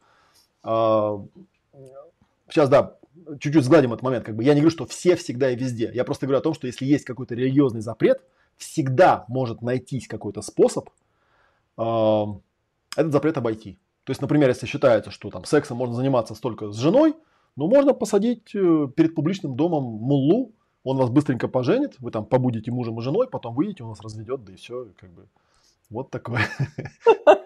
Такая как бы система. Я знаю, что так, на самом деле, где-то такое я читал, что такая история была. Вот, то есть это понятно, что любой нормальный, истинно верующий человек, он понимает, что это абсурд, потому что смысл-то не в букве, как бы, да, а, ну, как бы, как сказать, в духе, да, ну как так-то, да, что типа если вот смысл девственности же не в том, что у тебя там в каком-то месте что-то склеено, как бы, да, а в том, что ты вообще из себя представляешь как человек, как бы, да, и дело не в том, там, в какую дырку там тебе что-то напихали, как бы, можно, значит, сексом заниматься и вообще никуда ничего не пихая, и типа это не секс, да, потому что никуда ничего не пихали, ну, как сказать, да, как сказать, вас могут вообще одними глазами так изнасиловать, что мало не покажется, и наоборот. А бывает такое, что секс был физически, а по факту-то ничего близости не было. Близости не было, да. Так что вот. Такие дела. Женский взгляд на близость отличается от мужского. С чувствами ощущения приятнее. Ну, тут я тоже поспорю. Там, это опять стереотипы начинаются. Женский взгляд, мужской взгляд. Есть мой взгляд и не мои взгляды. Просто и все. Я же не знаю у Оксаны Ельцовой, какой у нее женский взгляд. Это взгляд Оксаны на самом деле. Люди бывают, вот как, ну, я просто как человек с опытом большим терапии, в том числе семейной, могу сказать, что люди бывают всякие. Вот от и до. И когда я вижу эти крайности, да, у меня диапазон, кругозор как бы того, что я вижу в отношениях людей, он очень сильно отличается. То есть в одной одни приходят там, вот муж тиран, жена в полной зависимости, не знает, куда от него деться там и так далее. Ты думаешь, да господи, как же ты себе такого нашла? В другой семье муж лежит на диване, жена на 3 работах, его кормит, поет, он еще ее покрикивает на нее там, да. Типа тапочки поднеси, мужик у тебя в доме лежит. И она бегает вокруг него, там чуть ли не вылизывает его. Думаешь, как эти люди могут жить в соседних дверях, в соседних квартирах, как бы, вот в одном месте. Жена там, как это, он как собаку ее гоняет, да, или там наоборот, как бы, да. Ну, а где-то там еще, а где-то там наоборот, там жена такая, да, там сидит на троне такая, типа царица, и вот он ее там обслуживает, бегает, там типа, ой, там лишь бы только Леночка от меня не ушла, там я ей вот это подарю, и шубу, и машину, и, ну, пися золотая, там, и все дела. Думаешь, капец. А вот рядом мужик лежит, вообще женщину ни во что не ставит, а она, ну, короче, вы понимаете, да, вы поняли, о чем я. То есть вот этих канонов ситуации бывает просто вагон и телега. И человеческая психика настолько гибкая, что в этом месте вот только могу согласиться. По-моему, я это у Юрия Бурлана когда-то услышал. Он там говорил, да, что чем животные отличаются от людей. Что животные все по формам разные, а психика у всех одинаковая. Ну, выжить просто и все. А у людей прямо наоборот. Формы, ну, люди более-менее все одинаковые. Да? Ну, голова, там, 2 руки, 2 ноги. То есть, в принципе, не сильно отличаются. А психика просто земля и космос. Одни вот такие, другие вообще не такие. И ты ошибаешься, ты видишь мужчину, который похож на твоего предыдущего чем-то, и думаешь, ну, наверное, у него такой же характер. Выясняется, что вообще даже близко никак не стыкуется. И ты думаешь, как так? А вот так бывает у людей. Так что вот. Еда в ресторане, еда в закусочной тоже отличается. Не понял, популчивает комментарий. Все на свете отличается. Все на свете отличается, нет никакого мужского взгляда, нет никакого женского взгляда. Есть тысячи и тысячи и тысячи разных людей, которые по-разному воспринимают одни и те же вещи. И эти люди иногда могут жить рядом в полшаге друг от друга и при этом радикально отличаться по своим установкам. Этим и интересна человеческая психика. Что, как правило, взять незнакомого человека и все про него рассказать, ну, вот как некоторые там думают про психологов, что типа пришел, посмотрел и такой сразу тебе хры-тры-тры выдался. Не-не-не.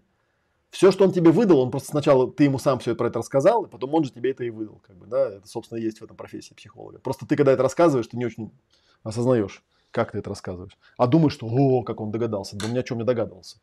Он просто внимательно слушал тебя. Вот. Поэтому я вам как специалист с многолетним стажем могу сказать, что да, вот такая темка у нас. Она вот про это. Там еще есть вопросики у нас? Нет, вопросов больше нету. Да. А смотри, дальше я прям вот знаменательно заканчивается статья. Прям, знаете, мы ее не заказывали, да? У них даже нет эмоциональных ресурсов, чтобы строить новый союз. А у нас в конце марта ретрит про эмоции.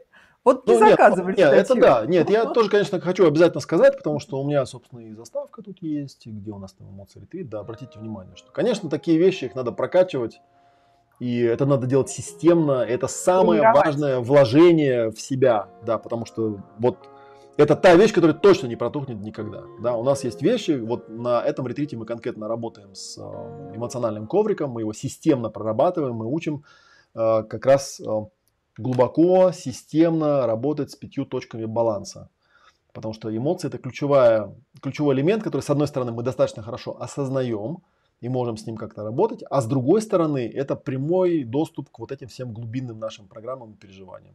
Вот, то есть мы вот 19 февраля в субботу у нас будет тоже очень интересный мастер-класс «Сила духа. Неподвижность порождает движение», где я вам покажу, как можно на контрасте практик с неподвижностью и с движением, увидеть, как эмоции возникают вообще, откуда они приходят, как они работают. Это мало кто умеет, это мало кто владеет этим, да, и у нас там сплошная практика. Ну, а те, кто хочет прямо вот реального погружения, ну да, вот, welcome на ретрит, специально под это дело у нас там все давно организовано, наши регулярные мероприятия, которые мы проводим. Так что, вот, да, приезжайте, приходите, все ссылки мы под видео поставим. На всякий случай, да, еще раз скажу, что если вы смотрите меня не в YouTube, а в какой-то другой соцсети, ссылки лучше всего искать на моем канале в YouTube. Вот поэтому на него нужно подписаться, поставить лайк и колокольчик втюхнуть. Тогда вы точно не потеряетесь. В тему вспомнился диалог из ролика Олега же. Девушка, все мужики козлы. Олег, прям все, откуда ты успела, мне так хорошо. Ну да, это была история, кстати говоря, это как раз вскоре после первого моего развода. Это было очень давно, лет, ну, больше 20 лет назад, около 20. Я тогда был в некотором расстройстве, потому что понимал, что, ну, как бы да, с одной стороны, вроде бы хорошо, что отношения прекратились, а с другой стороны, как-то тяжело. Я поехал в Горный Алтай, и я поехал на какую-то летнюю психологическую школу. И там, конечно, было много девушек, потому что психологи – это девушки в основном. Потому что гуманитарная профессия там и так далее. И вот там была какая-то девочка, которая, ну, так вроде мне понравилась. И я там как-то ее там зазвал погулять. И вот мы с ней идем, и я смотрю, она такая. Ну, видимо, у меня тогда еще спасательство не отжато было. Я все, пациенток все находил. Идет такая несчастная. Я говорю, Маш, что ты такая несчастная? Она говорит, да, что, господи, мужики все козлы. Я говорю, мужики все козлы? Она говорит, да. Я говорю, ну это же очевидно неправда. Он говорит, ну как в смысле неправда? Я говорю, ну вот давай возьмем меня. Дело не в том, что там типа козел я или нет. Ты же меня не знаешь. Ты же меня не знаешь вообще. Как ты можешь обо мне сказать, что там я козел? А если я не козел, значит не все мужики козлы. Да, но другое дело, что на чем твое внимание и куда тебя притянет.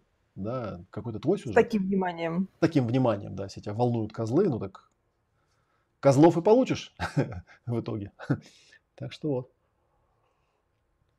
Такие дела. Так, ну что, друзья мои, Наталья у нас очередной раз куда-то пропала. Наверное, будем закругляться. Да, если у вас есть какие-то суперсрочные вопросы, то у вас еще будет шанс задать их в комментариях под этим видео.